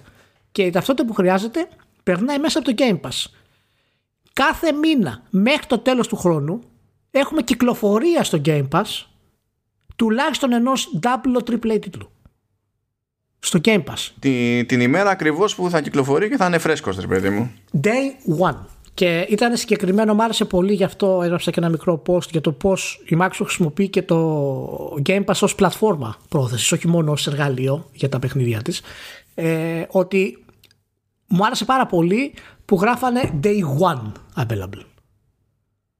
Δεν είναι δηλαδή ότι έχεις το Game Pass και κάποια στιγμή θα εμφανιστεί στο Game Pass, που είναι γενικά η νοοτροπία που έχουμε για τι συνδρομητικές υπηρεσίες και αυτό κρατάει από, ξέρεις, από τα 90s, ξέρω εγώ. Που λέγαμε, Όχι, βγήκε στο σινεμά, πότε θα βγει στο, σε DVD, πότε θα βγει στο βιντεοκάσετα, μετά από δύο μήνες ας πούμε. Όχι, day one. Κατευθείαν στο Game Pass. Ε, θα σκάσει το, όταν βγει έτσι το 22, θα βγει το Stalker 2, θα σκάσει Game Pass κατευθείαν. Δηλαδή, κατευθείαν. Μπαμ, έτσι όπως είναι. Και δεν μιλάμε για τίτλο Microsoft που ξέρουμε ότι τα δικά της θα τα βάζει ρε παιδί μου η Microsoft και να είναι. Ή το Back for Blood που θα βγει το, τον ναι. Οκτώβριο. Που εντάξει, αυτό υπάρχει επειδή είναι και αυτό κοπ ε, και υπάρχει ένας λόγος παραπάνω τέλος πάντων να σπροχτεί για να μαζέψει κόσμο και να σταθεί κτλ. Ναι, Αλλά ναι. και αυτό, παιδιά, είναι μια κυκλοφορία Warner που έχει πέσει κανένα φράγκο από πίσω. Ε, και είναι πολύ σημαντικό να πούμε ότι μέσα σε αυτή την ποικιλία ε, δεν έχουμε δει πραγματικά ακόμα τους AAA της Microsoft. Τα δυνατά της fair party ακόμα ε, έτσι όπως τα περιμένουμε δεν τα έχουμε δει πραγματικά. Δηλαδή δεν έχουμε δει το νέο Gears of War τι θα κάνει, δεν έχουμε δει το Fable το καινούριο τι θα είναι και τι θα κάνει. Δεν ξέρουμε. Το, Ever, το Everwild θα το δούμε ποτέ. Το Everwild θα το δούμε. Έχει πέσει στη λούπα της Rare, αλλά θα το δούμε κάποια στιγμή. Ε, το Everwild, ας πούμε, δεν έχει βγει. Δεν ξέρουμε ακόμα το, το, το πότε θα βγει. Ε, έχουμε φυσικά ε, το, το Senua το 2 το οποίο ακόμα δεν ξέρουμε. Το μυστικό αυτό παιχνίδι το οποίο φτιάχνεται, το οποίο είναι τρομερό που είχε δηλώσει η Microsoft ε, στο hype της ε, για τα first parties. Ε, αυτά παιχνίδια δεν υπάρχουν. Perfect Dark δεν έχουμε δει ακόμα ναι, τίποτα. Ναι, αυτά παιχνίδια δεν υπάρχουν καν στη, στη Microsoft αυτή τη στιγμή. Δεν έχουν βγει καν. Και ακόμη και έτσι, ακόμη και έτσι, γιατί αξίζει να το επισημάνουμε αυτό, τι σημαίνει ο χρόνος της Microsoft για δικές παράγωγες Microsoft. Έτσι; Άσε το expansion του, του Sea of Thieves, που κανονικά πρέπει να το μετρήσω διότι αν θυμάμαι καλά είναι και τσάμπα το expansion. Ε, αλλά ε, είναι τα console port, ε, το console port του Microsoft, του Microsoft Flight Simulator που γέλασα γιατί θα σκάσει μετά και expansion για το Top Gun. Άπεχτο. Ε, ναι, ε, Psychonauts 2 που θα πει κάποιος ναι, αλλά είναι multi. Ε, εντάξει, ήταν προηγούμενη υποχρέωση. Αλλά τέλος πάντων είναι τίτλος Microsoft τεχνικά, όσοι έχουν τα πράγματα. Age of Empires 4 και Forza Horizon 5 και Halo Infinite δεν είναι αδιάφορη λίστα και ταυτόχρονα, για αυτό που λέει και ο Ηλίας ας πούμε, δεν έχει και τίποτα μέσα που να έχει προλάβει να φτιαχτεί από τα νέα στούντιο. Γιατί έχουμε πει αυτά θα πάρουν αιώνες. Εδώ από την Bethesda την ίδια που έφτιαχνε ήδη πράγματα και θα δούμε οτιδήποτε καινούριο να φτάνει στην αγορά το 2022. Και προσέξτε, μιλάμε για το ότι δεν έχει εμφανιστεί το νέο Open World RPG τη Obsidian, το οποίο είναι το Avowed. Και όλα αυτά, όλη αυτή η ποικιλία και όλη αυτή η διαδεσιμότητα το οποίο 27 από τους 32 τίτλους που ανακοινώθηκαν θα είναι day one στο Game Pass. Είτε μιλάμε για indies είτε μιλάμε για AAA ή AA ας πούμε όλα αυτά χωρίς να έχει ήδη λανσαριστεί καν στο μυαλό μας το νέο Elder Scrolls και το νέο Fallout. Τα οποία όπως καταλάβατε με βάση το Starfield θα είναι αποκλειστικά έτσι και είναι πολύ φυσιολογικό να είναι αποκλειστικά εν τέλει. Ε, απλά το πάνε πάρα πολύ αργά. Το δίνουν σταγόνα σταγόνα. Λοιπόν, πρέπει να σταματήσουμε αυτή την πιπίλα για να μην κρίνουμε μια εταιρεία με τα παιχνίδια που εμείς νομίζουμε ότι μας αρέσει να παίζουμε. Άρα όλος ο κόσμος πιστεύει το ίδιο. Άρα η εταιρεία έχει ένα συγκεκριμένο μονοπάτι. Δεν υπάρχει αυτό το πράγμα αυτή τη στιγμή στη Microsoft. Ε, ναι, δεν είχε τον απίστευτο κράχτη όπως θα είχε μια Sony, αλλά αυτό δεν τον έχει ούτως ή άλλως σε τόσο μεγάλο βαθμό πλέον, γιατί είναι σε εποχή restructuring τόσο των first party της, όσο και των καινούριων first party. Και θα πάρει περισσότερο χρόνο από τη Sony βέβαια, γιατί τώρα φτιάχνει, έχουμε πει, την όλη διαδικασία ε, και το pipeline για να μπορεί να βγάζει αυτούς τους τίτλους. Ε, και κάποιος, και κλείνω μάλλον τώρα γιατί το έπρεξα, και όταν κάποιος δει όλα αυτά και μέσα σε αυτά δει ότι έχουμε indie games όπως είναι το Replaced το 12 Minutes με το McAvoy να εμφανίζονται ας πούμε στο Game Pass. Το Plague Tale το οποίο έχει φάει το push από το Game Pass ιδιαίτερο και τώρα βγαίνει το Sugar που δεν θα είχαν άλλη τύχη αυτά τα παιχνίδια. Θα ήταν πολύ δύσκολο τα παιχνίδια. Δηλαδή η μοναδική τους επιλογή θα ήταν ουσιαστικά το PC έτσι όπως είναι η κατάσταση. Και μέσα σε όλα αυτά φυσικά έχουμε και το Other World στο 2 έτσι το οποίο κάνει στην ουσία κάνει mock ακόμα και την ίδια τη φιλοσοφία της Microsoft για την ε, κατάσταση. Ε, ήταν πραγματικά μια πολύ ισορροπημένη, φοβερά γρήγορη και ουσιαστική παρουσίαση και εγώ θα ήθελα περισσότερη φανφαρολογία. δηλαδή είχε, είχε τα φόντα να βγει ο Spencer και να πει ότι είμαστε οι καλύτεροι, θα κάνουμε αυτό, θα κάνουμε εκείνο, θα κάνουμε... Είχε τα φόντα γιατί είχε το backup από, το, από τους τίτλους. Θα μπορούσε να πει ότι αυτά που έχουμε εμείς δεν τα έχουν οι άλλοι και έτσι θα κάνουμε αυτό και θα κάνουμε εκείνο. Δεν το έκανε. Κράτησε χαμηλό προφίλ. Έτσι. Ε, το οποίο εντάξει, το σέβομαι γιατί είναι και ο Φιλ. Ο Φιλ είναι καλό παιδί, ας πούμε. Ε, αλλά αν ήθελε να κάνει bridge και να βγει πάνω και να το παίξει κουταράκι, ας πούμε, θα μπορούσε να το κάνει σε έναν βαθμό. Ε, και να κλείσω με το παράπονό μου να πω ότι ε, η παρουσίαση του Starfield δεν ήταν καλή. Δεν με ικανοποίησε σαν άνοιγμα. Ε, το βίντεο γενικά ήταν σχετικά αδιάφορο. Ε, κάποιες σκηνές είχε με κάποιον να μιλάει και έδειχνε και κάτι αντικείμενα σε κάποια αποθήκη ας πούμε ε, και κάποιες μετά έτσι σκηνές στο, στον πλανήτη δεν είχε κάτι να δούμε, δεν ήταν κάτι ιδιαίτερο Ξε, μου ξεφούσκασε λίγο τη, την ανάγκη να, να το δω και μου δημιουργεί την ανησυχία ότι είναι ένας τίτλος ο οποίος παρότι λένε ότι θα βγει σε 1,5 χρόνο, είναι αρκετά πίσω για να μην δούμε κάτι. Λοιπόν, αυτό είναι απλά θεωρία βέβαια. Οπότε θα το, θα το δούμε.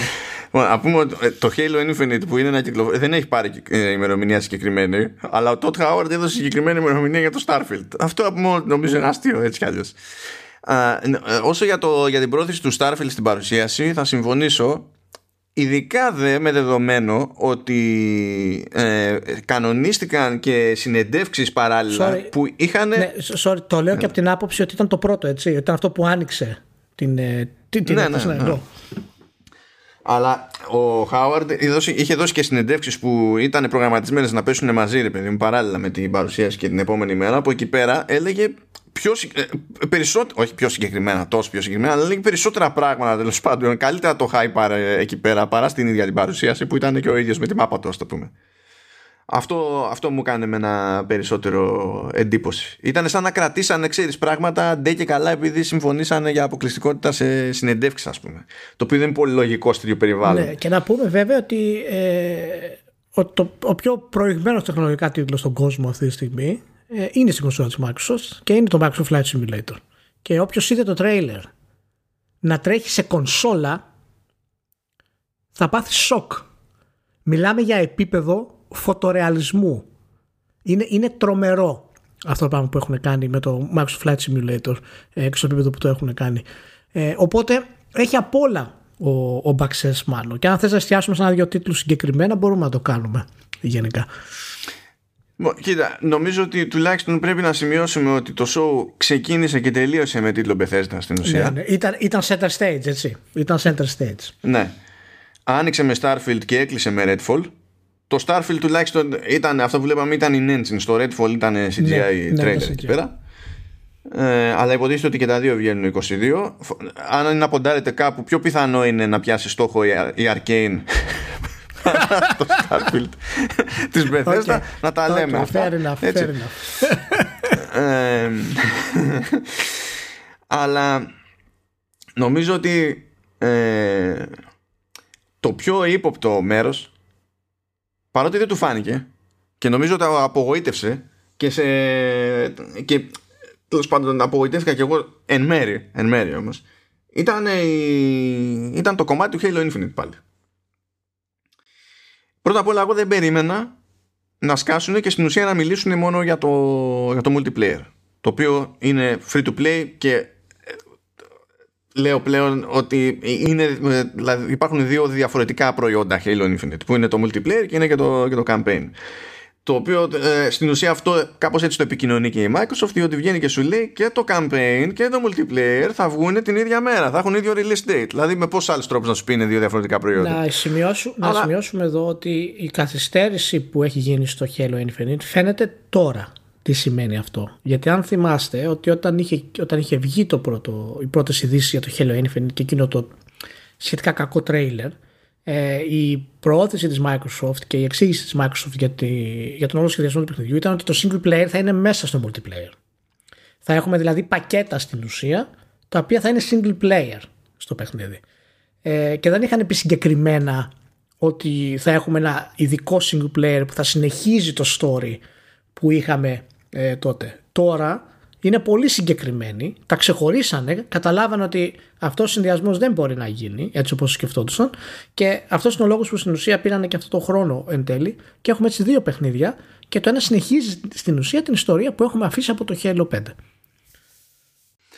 Ναι, και η αλήθεια είναι ότι για το κομμάτι του multi ε, όχι απαραίτητα on stage, συμπληρώσανε και μετά είπανε μερικά ενδιαφέροντα πράγματα. Δηλαδή, αυτά μπορεί να είναι χαλάστρα για, το, για τον ανταγωνισμό, δηλαδή μέσα σε όλα.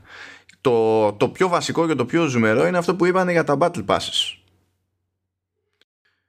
Είπαν λοιπόν για τα Battle Passes ότι ναι, θα έχουμε Battle Passes όπως έχουν και άλλοι ξέρω εγώ στην κατηγορία και τέτοια, αλλά το Battle Pass δεν θα λύγει και όταν θα βγαίνει νέο Battle Pass δεν θα βγαίνει εκτός κυκλοφορίας στο προηγούμενο ούτε θα πρέπει ντε και καλά να κάνει κάποιος ό,τι χρειάζεται με συγκεκριμένη καταληκτική ημερομηνία για να προλάβει να κερδίσει από το Battle Pass ό,τι διάλογο είναι να κερδίσει από το Battle Pass. Αυτό νομίζω ότι θα σφίξει λίγο τα, τα μοντέλα των υπολείπων αν περπατήσει κάπως και κάνει καλή εντύπωση ρε παιδί μου αυτό το, αυτό το κομμάτι του, του παιχνιδιού. Και εμένουν από ό,τι βλέπω στο ότι εμείς δεν θα κάνουμε Battle Royale και διάφορα τέτοια. Οκ. Okay. Θα το κάνουν mode DLC. Δεν υπάρχει περίπτωση να μην το κάνουν. Ναι. δεν υπάρχει περίπτωση να μην το κάνουν. Μπορεί να μην είναι η καρδιά του multiplayer, αλλά δεν υπάρχει περίπτωση να μην το κάνουν. Θα είναι χαζί να μην το κάνουν, έτσι. Ε... Όσο, όσο για cosmetics ή τέτοια που λένε, ε, μου έκανε επίσης εντύπωση ότι λένε ότι ό,τι και αν είναι τέλος πάντων από πράγμα που μπορείς να ξεκλειδώσεις ή να αγοράσει κτλ. θα είναι λέει single source. Δηλαδή, το τάδε πράγμα, άμα, αν μπορείς να το πάρεις μέσα από το παιχνίδι, θα μπορείς να το πάρεις μέσα από το παιχνίδι. Ναι, ναι. Και θα φροντίζουμε να επικοινωνείτε ότι ε, έτσι είναι. Εκεί θα το, αυτό θα το πάρεις μέσα στο ναι, παιχνίδι. κάνουν, Αν κάτι άλλο μπορείς να το πάρεις μέσω Battle Pass, θα μπορείς να το πάρεις μόνο μέσω του Battle Pass ή ξέρω εγώ με τον όποιο μηχανισμό ας ναι, πούμε. Ναι, είναι και σωστή λογική ε, αυτή. Ε... Ε, έτσι νομίζω ότι γλιτώνουμε και από το φαινόμενο να οθείται κάποιος σε αδιανόητο grind με τη σκέψη ότι έτσι θα εξασφαλίσει κάποια στιγμή τσάμπα κάτι που οι άλλες συνθήκες θα έπρεπε να πληρώσει. Βέβαια θα πει κάποιος ότι ναι, αλλά θα υπάρχουν κάποια πράγματα που άμα δεν πληρώσω δεν πρόκειται να εξασφαλίσω ποτέ και καθόλου. Ναι.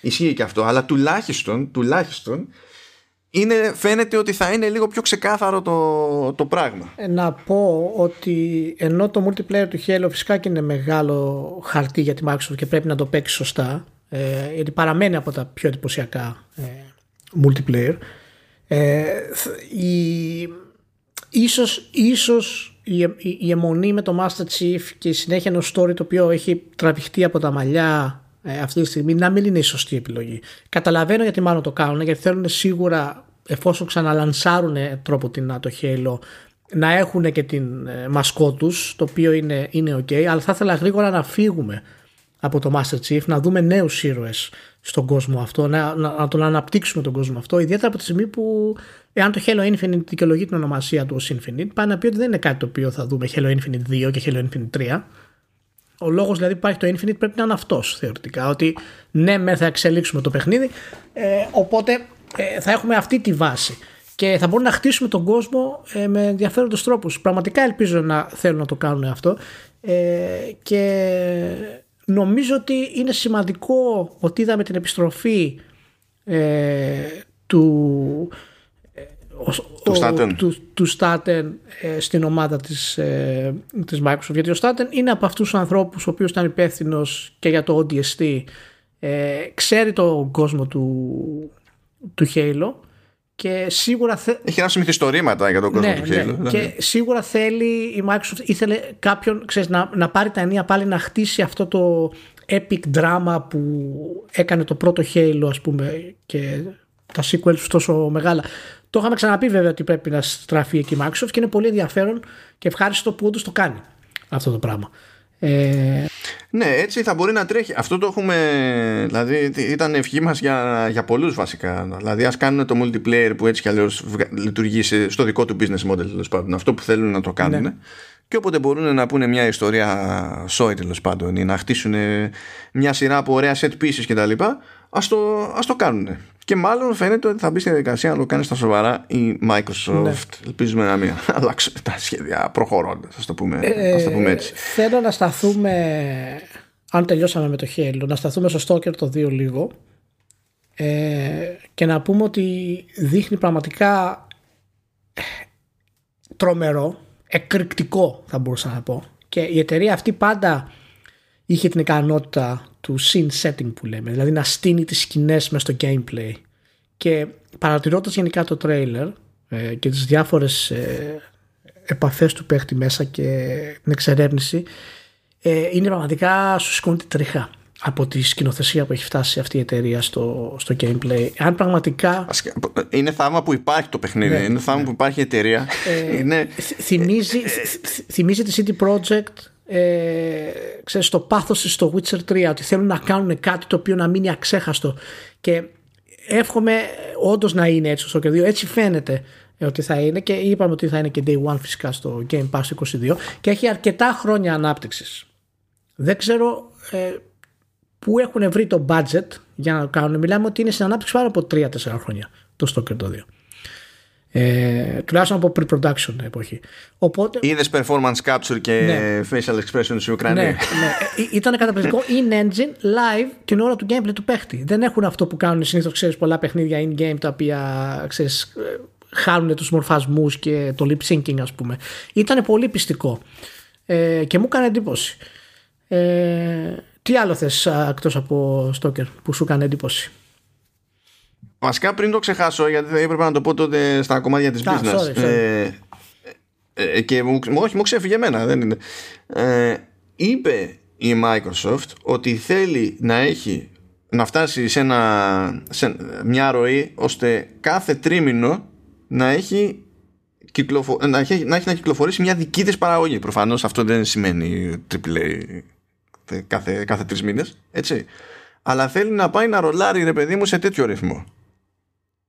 Και αν βάλουμε κάτω τα, τα στούντιο, δεν είναι. Δηλαδή, μπορεί και να βγαίνει αυτό χωρίς εξαγορά. Γιατί αυτό σημαίνει 4 παιχνίδια το, το χρόνο και έχεις 23 στούντιο, έτσι. Ναι.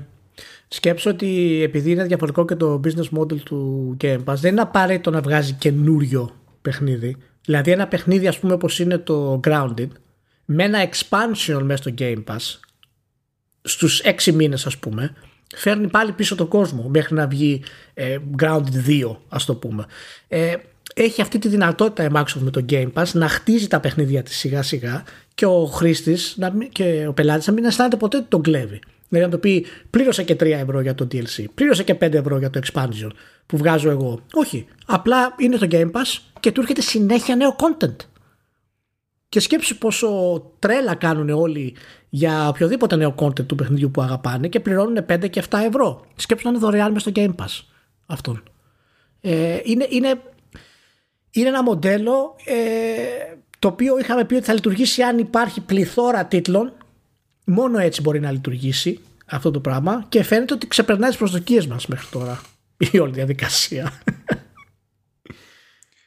Ναι, ε, ε, τι να πω, βασικά είναι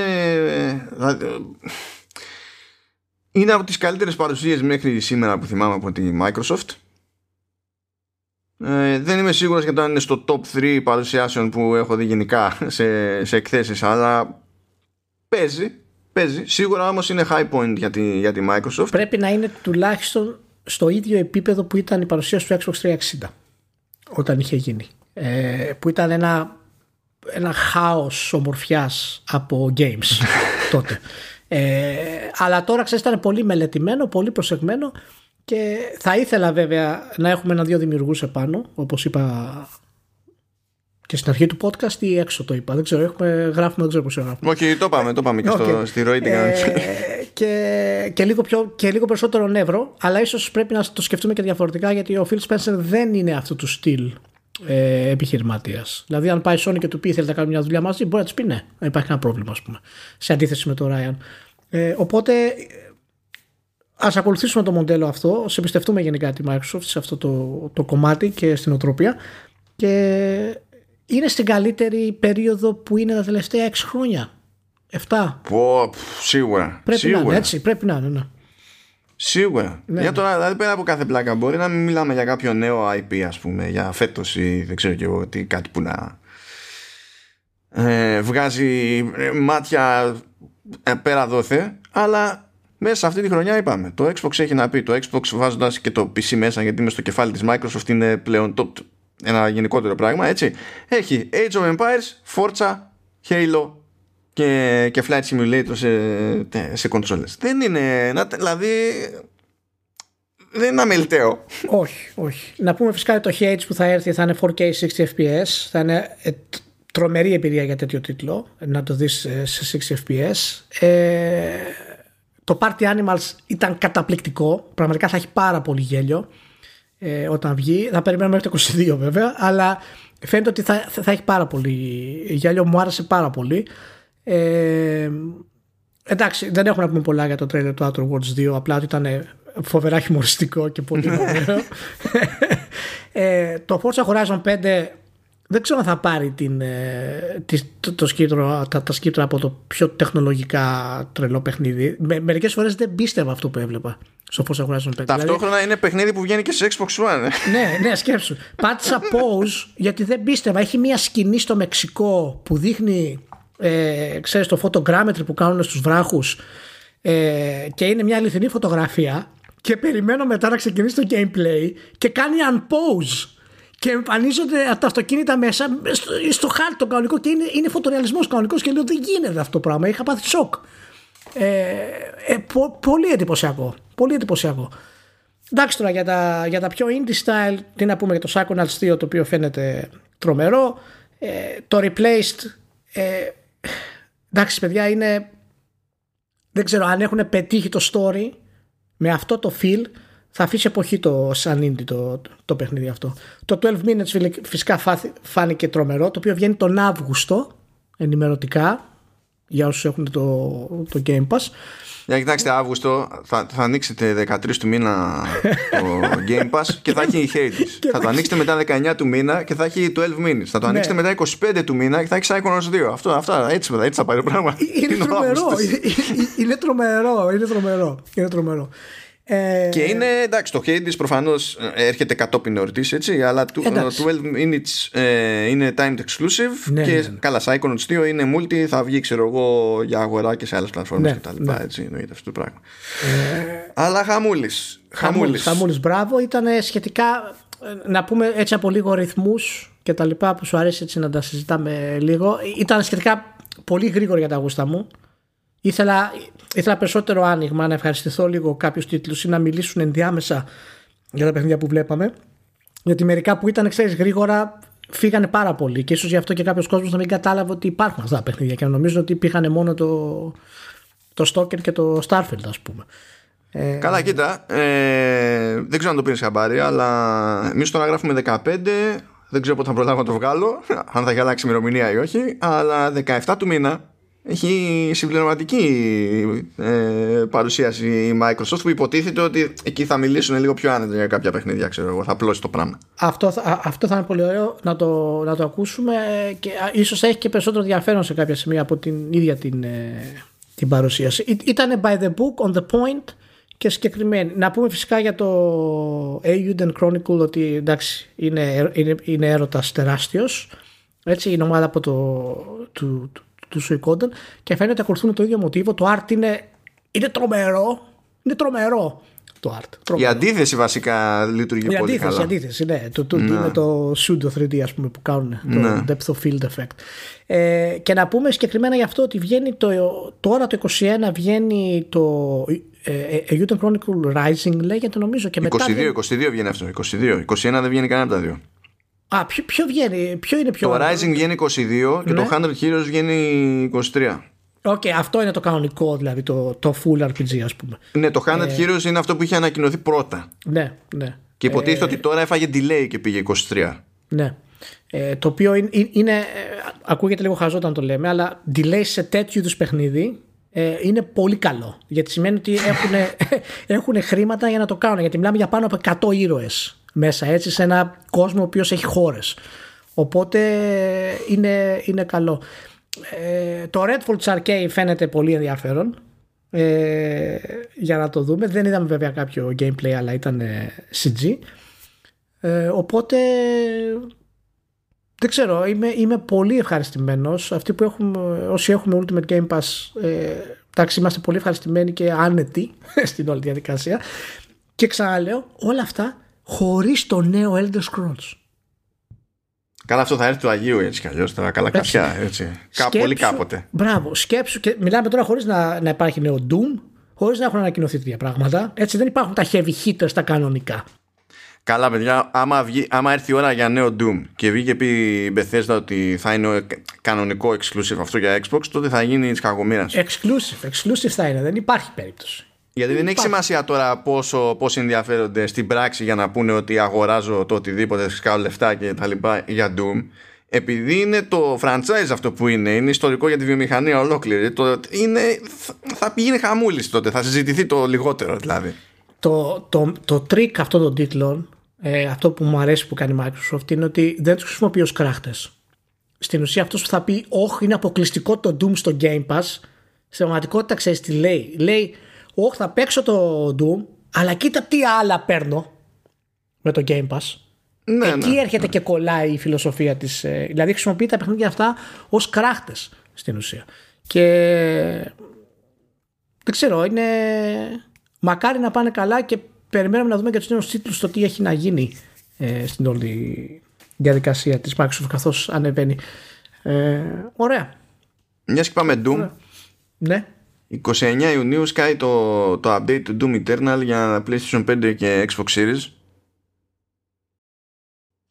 Και δείξανε εκεί πέρα ένα δείγμα που ήταν νομίζω ότι ήταν 4K60 χωρίς Ray Tracing και με Ray Tracing έχει δύο διαφορετικά ρε παιδί μου modes ναι. performance και ξέρω εγώ standard τι διάλογο θα είναι είναι πολύ περίεργος να το δω αυτό μπροστά μου πολύ πολύ περίεργος Για να δούμε. Λοιπόν, μπράβο Microsoft, μπράβο. Δηλαδή, μας έβγαλε στην ψυχή τόσα χρόνια, αλλά μπράβο. Αυτό να πούμε. Κάνει. Είναι, είναι φοβερό πάντως. Ε, δηλαδή, λες και είναι μελετημένο με λέιζερ. Προηγούμενη γενιά μια εταιρεία κερδίζει όλο το, το κοινό. Τώρα αρχίζει και κάνει χαζομάρες η Sony. Η Microsoft έκανε χαζομάρες πριν, τώρα αρχίζει και κάνει τα καλά και παίρνει όλο το, την καλή διάθεση του κοινού. Είναι ένας κύκλος συγκεκριμένος, το οποίο παραλαμβάνεται στη βιομηχανία γενικά. και... Και στο ίδιο, στο ίδιο μοτίβο, κανείς δεν καταλαβαίνει ακριβώς τι κάνει η Nintendo, αλλά σκίζεται στα λεφτά. Αυτό. Ναι. Και πάμε έτσι στην ε, παρουσίαση Nintendo. Ναι. Ε, Εντάξει. Λοιπόν. και η οποία ήταν η καλύτερη παρουσίαση που έχω δει στην E3 βέβαια. το ψέμα το ίδιο. Κάτσε, κάτσε, γιατί; Περίμενε, ε, μπορώ να το δικαιολογήσω. Ωραία, Ε, για το δώσε. Ήτανε, μου άρεσε. Είχε, να σου πω. Να σου πω. Ε, ή- ήτανε Μην πολύ. πιέζεσαι με το χαλάρα, χαλάρα. Ναι, όχι, Όπως όχι, σου ναι. βγαίνει, με δικά σου λόγια που Δικά λέγαμε μου στο λόγια. σχολείο. άμα. Ήταν, ήταν μια ήρεμη παρουσίαση. Ε, μ' άρεσε πάρα πολύ που είχαμε τα snaps. Ήταν πολύ ωραίο. Σε έλεγε δείτε το. Τακ, έκανε και μας έδειχνε το, το επόμενο. Ε, Μάνο, είναι λες και έχουν πάρει LSD. Ναι, τελείως. Είναι, ε, αυτό το έχει, το έχει κουσούρι στα direct. Είναι όλη η πληροφορία εμετός. Έτσι, χάος. Έχουν, έχουν πάρει, είναι όλοι χαρούμενοι, είναι όλοι αγαπημένοι και υπάρχει εξής πιθανότητα. Να μην είναι LSD. Να είναι όντως έτσι η Nintendo αυτή τη στιγμή. να είναι όλοι, όλοι ε, υπό την επίρρεια. Μπορεί να είναι όλοι έτσι αυτή τη στιγμή. Λοιπόν, έκανα μια προσπάθεια να ξεκαθαρίσω να, ό,τι, ό,τι προλάβαινα τώρα. Γιατί υποτίθεται ότι αρχίσαμε να γράφουμε αυτό το κομμάτι, δηλαδή που Microsoft και Nintendo, με το που τελείωσε η Nintendo. Έτσι. Προσπάθησα να ξεχωρίσω το τι υποτίθεται ότι πρωτοανακοινώθηκε σε αυτό το Direct.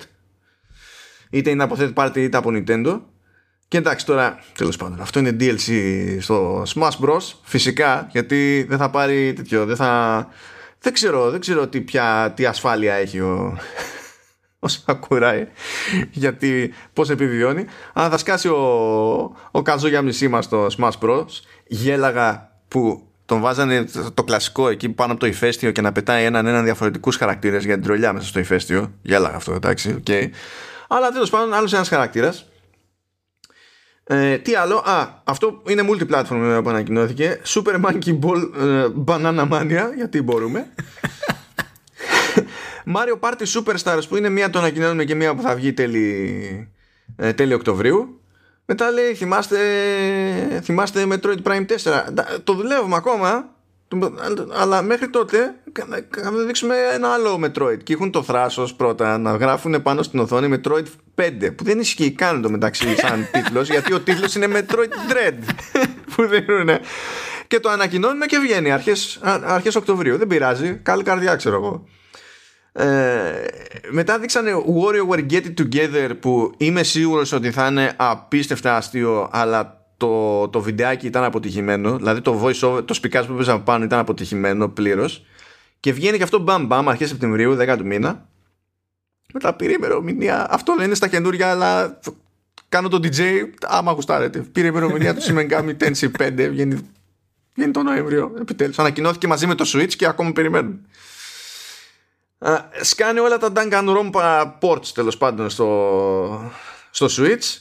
Sky Port, άλλο ένα port από το Wii U. Είναι τώρα έχουμε φτάσει στον πάτο έτσι, Project Zero, Maiden of Blackwater να σώσουμε άλλο ένα παιχνίδι από την αφάνεια. Ναι.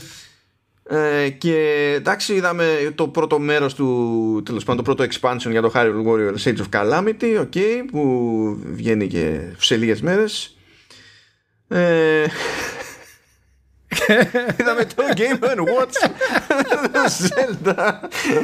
Έχουμε λέει τρία παιχνίδια Zelda. Έχουμε και το Vermin του κανονικού Game Watch Που δεν κολλάει με τίποτα Απλά το βάλαμε μέσα. Και έχουμε και Zelda Playable Clocks Γιατί, γιατί έτσι μας αρέσει η βλάρα δεν κατάλαβα. Ναι τι θέλεις. Ε, Τι, τι σε ενοχλεί δεν καταλαβαίνω. Εντάξει. Ε, Δύο Δύο remake είναι αυτά πια. Εντάξει Τι να τα πω ούτε που ξέρω τα, τα πρώτα δύο Advance Wars τα λένε Advance Wars 1 plus 2 Reboot Camp η κατεστραμμένη τελείως Reboot Camp Ρε, αφού ξέρεις τώρα τους Ιάπωνες με τους τίτλους τους Τους ξέρεις ναι, οκ. Okay. Και φυσικά για τελείωμα είχαν ένα trailerάκι εκεί για το Breath of the Wild λοιπόν, τέλος πάντων, να πούμε βέβαια ότι το τρέιλερ του Zelda Breath of the Wild είναι ό,τι καλύτερο έχουμε δει ever. Ε, είδα, το τρέιλερ ήταν απίστευτο. Ό,τι, ό,τι πλάνο είχε ανοιχτό στο, στους ουρανούς ήταν above and beyond, δηλαδή ήταν χαζομάρα τελείως. Ήταν απίστευτο. Μας είπε ο Αουνούμα, ε, άγιο το όνομά του, να κάνουμε υπομονή μέχρι το 2022. Εκεί στοχεύουν, λέει. Ελπίζω να τα καταφέρουν. Ε, είναι τότε που θα βγάλουν και το Switch Pro απλά το... Ναι, ναι. Και ελπίζει λέει να μας αρέσει. Ε, ελπίζει, είναι ευγενής. Βλέπεις αυτή είναι η ευγένεια των Ιαπώνων που είναι πολύ ωραία. I, we hope that you will like it. Έτσι. Ε, Α, το δυσμηρό έχει αγχωθεί, ε. Έχει, ε, είναι, είναι αγχωμένος ο, ο Αονούμα.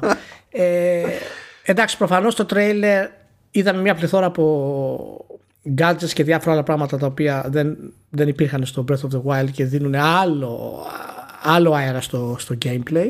Ε, Επειδή περνάς μέσα από τείχους, κοτρώνες, ολόκληρες. Ναι, θέλω να δω τι, ναι, τι, τι στο λίγο θα κάνουν πέρα από αυτό. Ε, φυσικά θα έχεις νησιά τα οποία τώρα είναι υπτάμενα και τα λοιπά και πετάνε στον αέρα και είναι πάρα πολύ ωραία. Ε, και λαμβάνει χώρα δύο χρόνια μετά το τέλος του Breath of the Wild. Ε, φαίνεται ότι συνεχίζουν να κρατάνε το απόλυτο open world sandbox. Σου λέει το κάναμε ό,τι κάναμε στο έδαφος. Ε, ναι. Τώρα. Να πούμε ότι το πρώτο Breath of the Wild ε, είναι αναλογικά με το χρόνο του η μεγαλύτερη ε, επιτυχία της Nintendo στο, στο franchise του Zelda. Έχει φτάσει σε 18 και εκατομμύρια πωλήσει. Ε, και δεν φαίνεται να σταματάει να σου πω την αλήθεια. Ε, είναι, είναι από αυτούς τους που θα είναι timeless. Ε, λόγω του ότι είναι τόσο sandbox. Ε, και το 2 φαίνεται ότι ακολουθεί τα ίδια, τα ίδια πραγματικά μονοπάτια. Ε, μόνο εύχομαι να, άμα βάλουν voiceovers, να προσλάβουν κάποιον επαγγελματία και όχι την καθαρίστρια κάτω από το. που καθαρίζει τα γραφεία της Nintendo. Έτσι. Να προσλάβουν επαγγελματίες να κάνουν το voiceover. Θα ήταν ε, πολύ ωραίο. Ειδικά για τη Zelda. Σίγουρα να μην βάλουν τον τύπο που έκανε το Warrior. Δηλαδή ναι. μακριά, μακριά, μακριά από εμάς. Ε, και να πω πάντως ότι αυτή, αυτή, αυτή η απλότητα της προσέγγισης Nintendo ε, είναι χαρακτηριστική του νέου προσώπου της Nintendo. Ε, δεν ενδιαφέρεται καν καν για το τι συμβαίνει στη βιομηχανία των video games. Ε, το τι κάνει ο ανταγωνισμός εννοώ. Δεν ενδιαφέρεται καθόλου. Δεν ασχολείται με νούμερα, δεν θέλει να εντυπωσιάσει κανέναν. Τίποτα. Τα παιχνίδια μας λέει τα παίζουν όλοι. Το Switch έχει όλα τα κοινά και αυτά είναι τα παιχνίδια μας. Και είμαστε χαρούμενοι που σας τα δείχνουμε. Η, η αυτοεπιπίθηση της εταιρείας είναι... Ελπίζω να μην της βγει σε κακό, αλλά η αυτοεπίθεση της εταιρείας είναι... Δεν θυμάμαι να έχει τόση αυτοπεποίθηση μετά. Ίσως είχε στο Nintendo 64, αλλά εκεί ήταν και λίγο πλαγιομετωπική ας πούμε η αυτοεπίθεσή της. Φαίνεται ότι είναι τελείως free μάλλον τελείως άνετη πλέον. Τελείως άνετη. Α πούμε ότι κλασικά έκανε αυτό που λέμε ότι έχει συνήθειο πλέον. Ό,τι έδειξε είναι για να βγει φέτος μέχρι το τέλος του έτους ε, δηλαδή το, νομίζω αυτό που έδειξε ότι είναι πιο τσίμα τσίμα στο 21 νομίζω ήταν ε, τα Advance Wars που βγαίνουν 3 Δεκεμβρίου ε, Εντάξει, τώρα το, το, Mario, το Mario Plus Rabbids δεν θυμάμαι πότε βγαίνει, δεν πρόλαβα να ξανασημειώσω.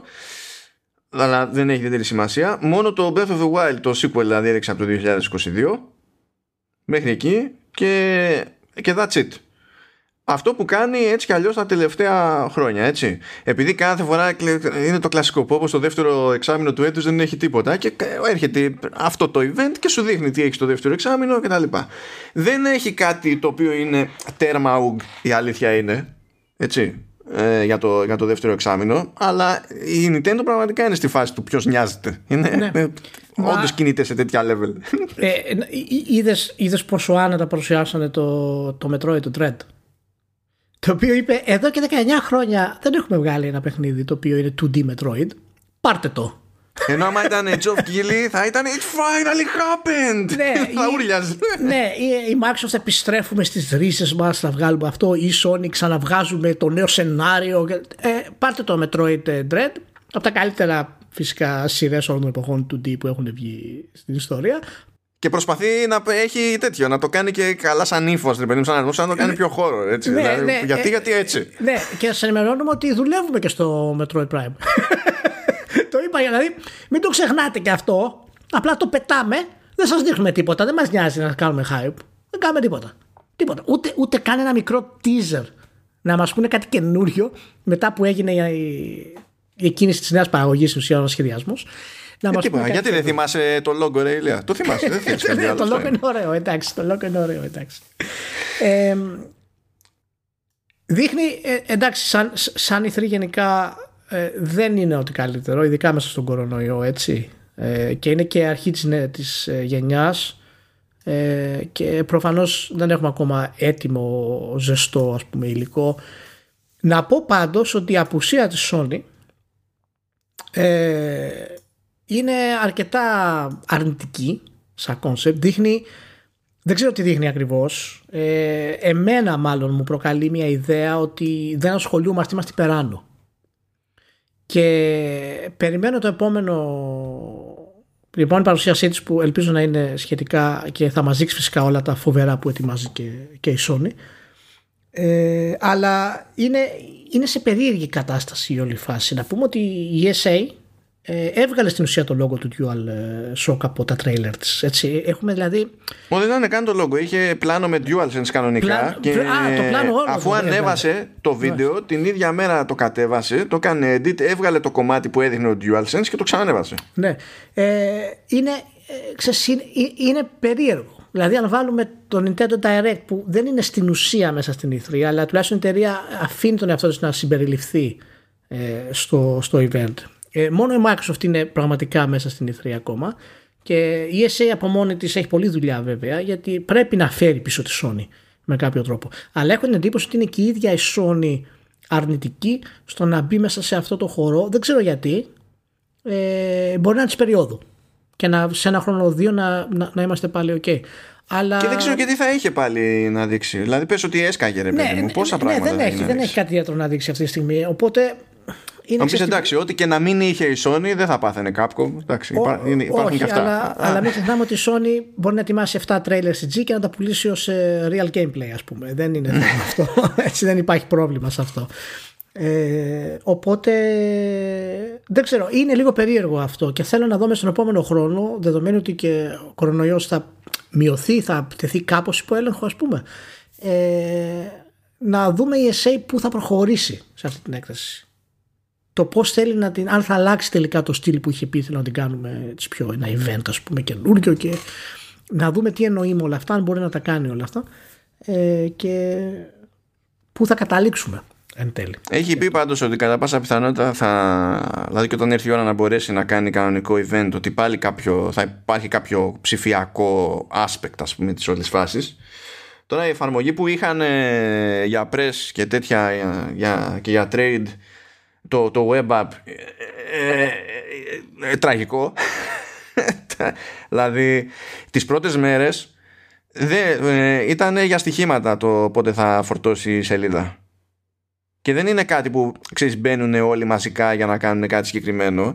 Είχε βέβαια κάτι καλούς μηχανισμούς ξέρεις, για να μπεις στη διαδικασία να κλείσει κάποια ραντεβού αν υπήρχε κάτι για μια συζήτηση, ένα interview ή δεν ξέρω εγώ κάποια τέτοια πραγματάκια. Αλλά όλο το web app ήταν πολύ, πολύ δίστροπο και έτσι η δουλειά δεν γίνεται βασικά. Καταλαβαίνω ότι είναι η πρώτη φορά και τα λοιπά, έτσι, αλλά έχει, ακόμα και σε αυτό το μοτίβο έχει δρόμο πολύ μπροστά, ας πούμε, για να πούμε ότι κλείνουμε, κλείνουμε τρύπες. Και γενικά είναι πολύ περίεργο γιατί, να, είπαμε, τεχνικό στο Direct δεν είναι μέρος της E3. Παρότι βέβαια η Nintendo ε, επισήμως υποτίθεται ότι συμμετέχει σε αυτή την E3. Είναι δηλαδή και από τους χορηγούς της E3 ναι, και τα λοιπά. Για, κανονικά αυτό, εμφανίζεται. Για, για, αυτό είπαμε τεχνικός δεν είναι, αλλά στην ουσία είναι. Δηλαδή ναι, συνεργάζεται ναι. Με, την, με την ESA για την. Ε, για το Direct. Δεν το βγάζει απλά μόνη της, ας πούμε, ξεκάρφωτα. Έχει μια συνεργασία να τη βάλει σε ναι. συγκεκριμένο χρόνο ε, την ώρα της, ε, την, της περίοδου της έκθεσης κτλ.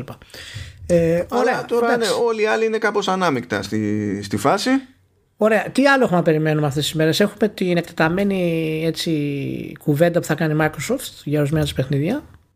Ναι, δεν ξέρω τι μορφή θα πάρει αυτό. Ήδη γενικά βγαίνουν διάφορα. Δηλαδή, βγήκε και ένα βίντεο για το Infinite που εξηγούσε περισσότερα πράγματα. Δηλαδή, αυτά ναι. που είπαμε τώρα για τα, για τα passes και τέτοια δεν ναι. τα αποσαφηνίστηκαν ποτέ στην παρουσίαση. Mm-hmm έχει πράγματα να πει ακόμη δηλαδή σε, σε, κάθε, σε κάθε περίπτωση. Αλλά θα δούμε, παιδιά, τα πράγματα είναι πολύ ρευστά γενικά. Θα δούμε. Και να, να κλείσουμε να, να γιατί το αφήσαμε λίγο απ' έξω στα, στα γρήγορα, ότι βγαίνει νέο Game Watch της Nintendo που θα έχει τέσσερα Zelda μέσα. Ένα από τα οποία είναι το Zelda το 2. Θα το λέω να το ξέρετε. Δηλαδή, είναι, φαίνεται εξαιρετικό το μηχανηματάκι. Είναι φυσικά απλά γιατί το franchise είναι 35 χρόνια ε, εορταστική ας πούμε άποψη για, και θέση για, το, για τα Zelda. Ε, το, οπότε... το, το, ξέχασα, το ξέχασα ότι το είπαμε πριν. Το ξέχασα. Είναι, είναι ηλικία, παιδιά. το, το είπαμε πριν, πότε ρε; Ναι. Πώς... Μπερδεύτηκα, δεν μπορώ άλλο. Αλλά γράφουμε τρεις ώρες. Δεν μπορώ. Τα ξέχασα. λοιπόν, να είστε όλοι καλά.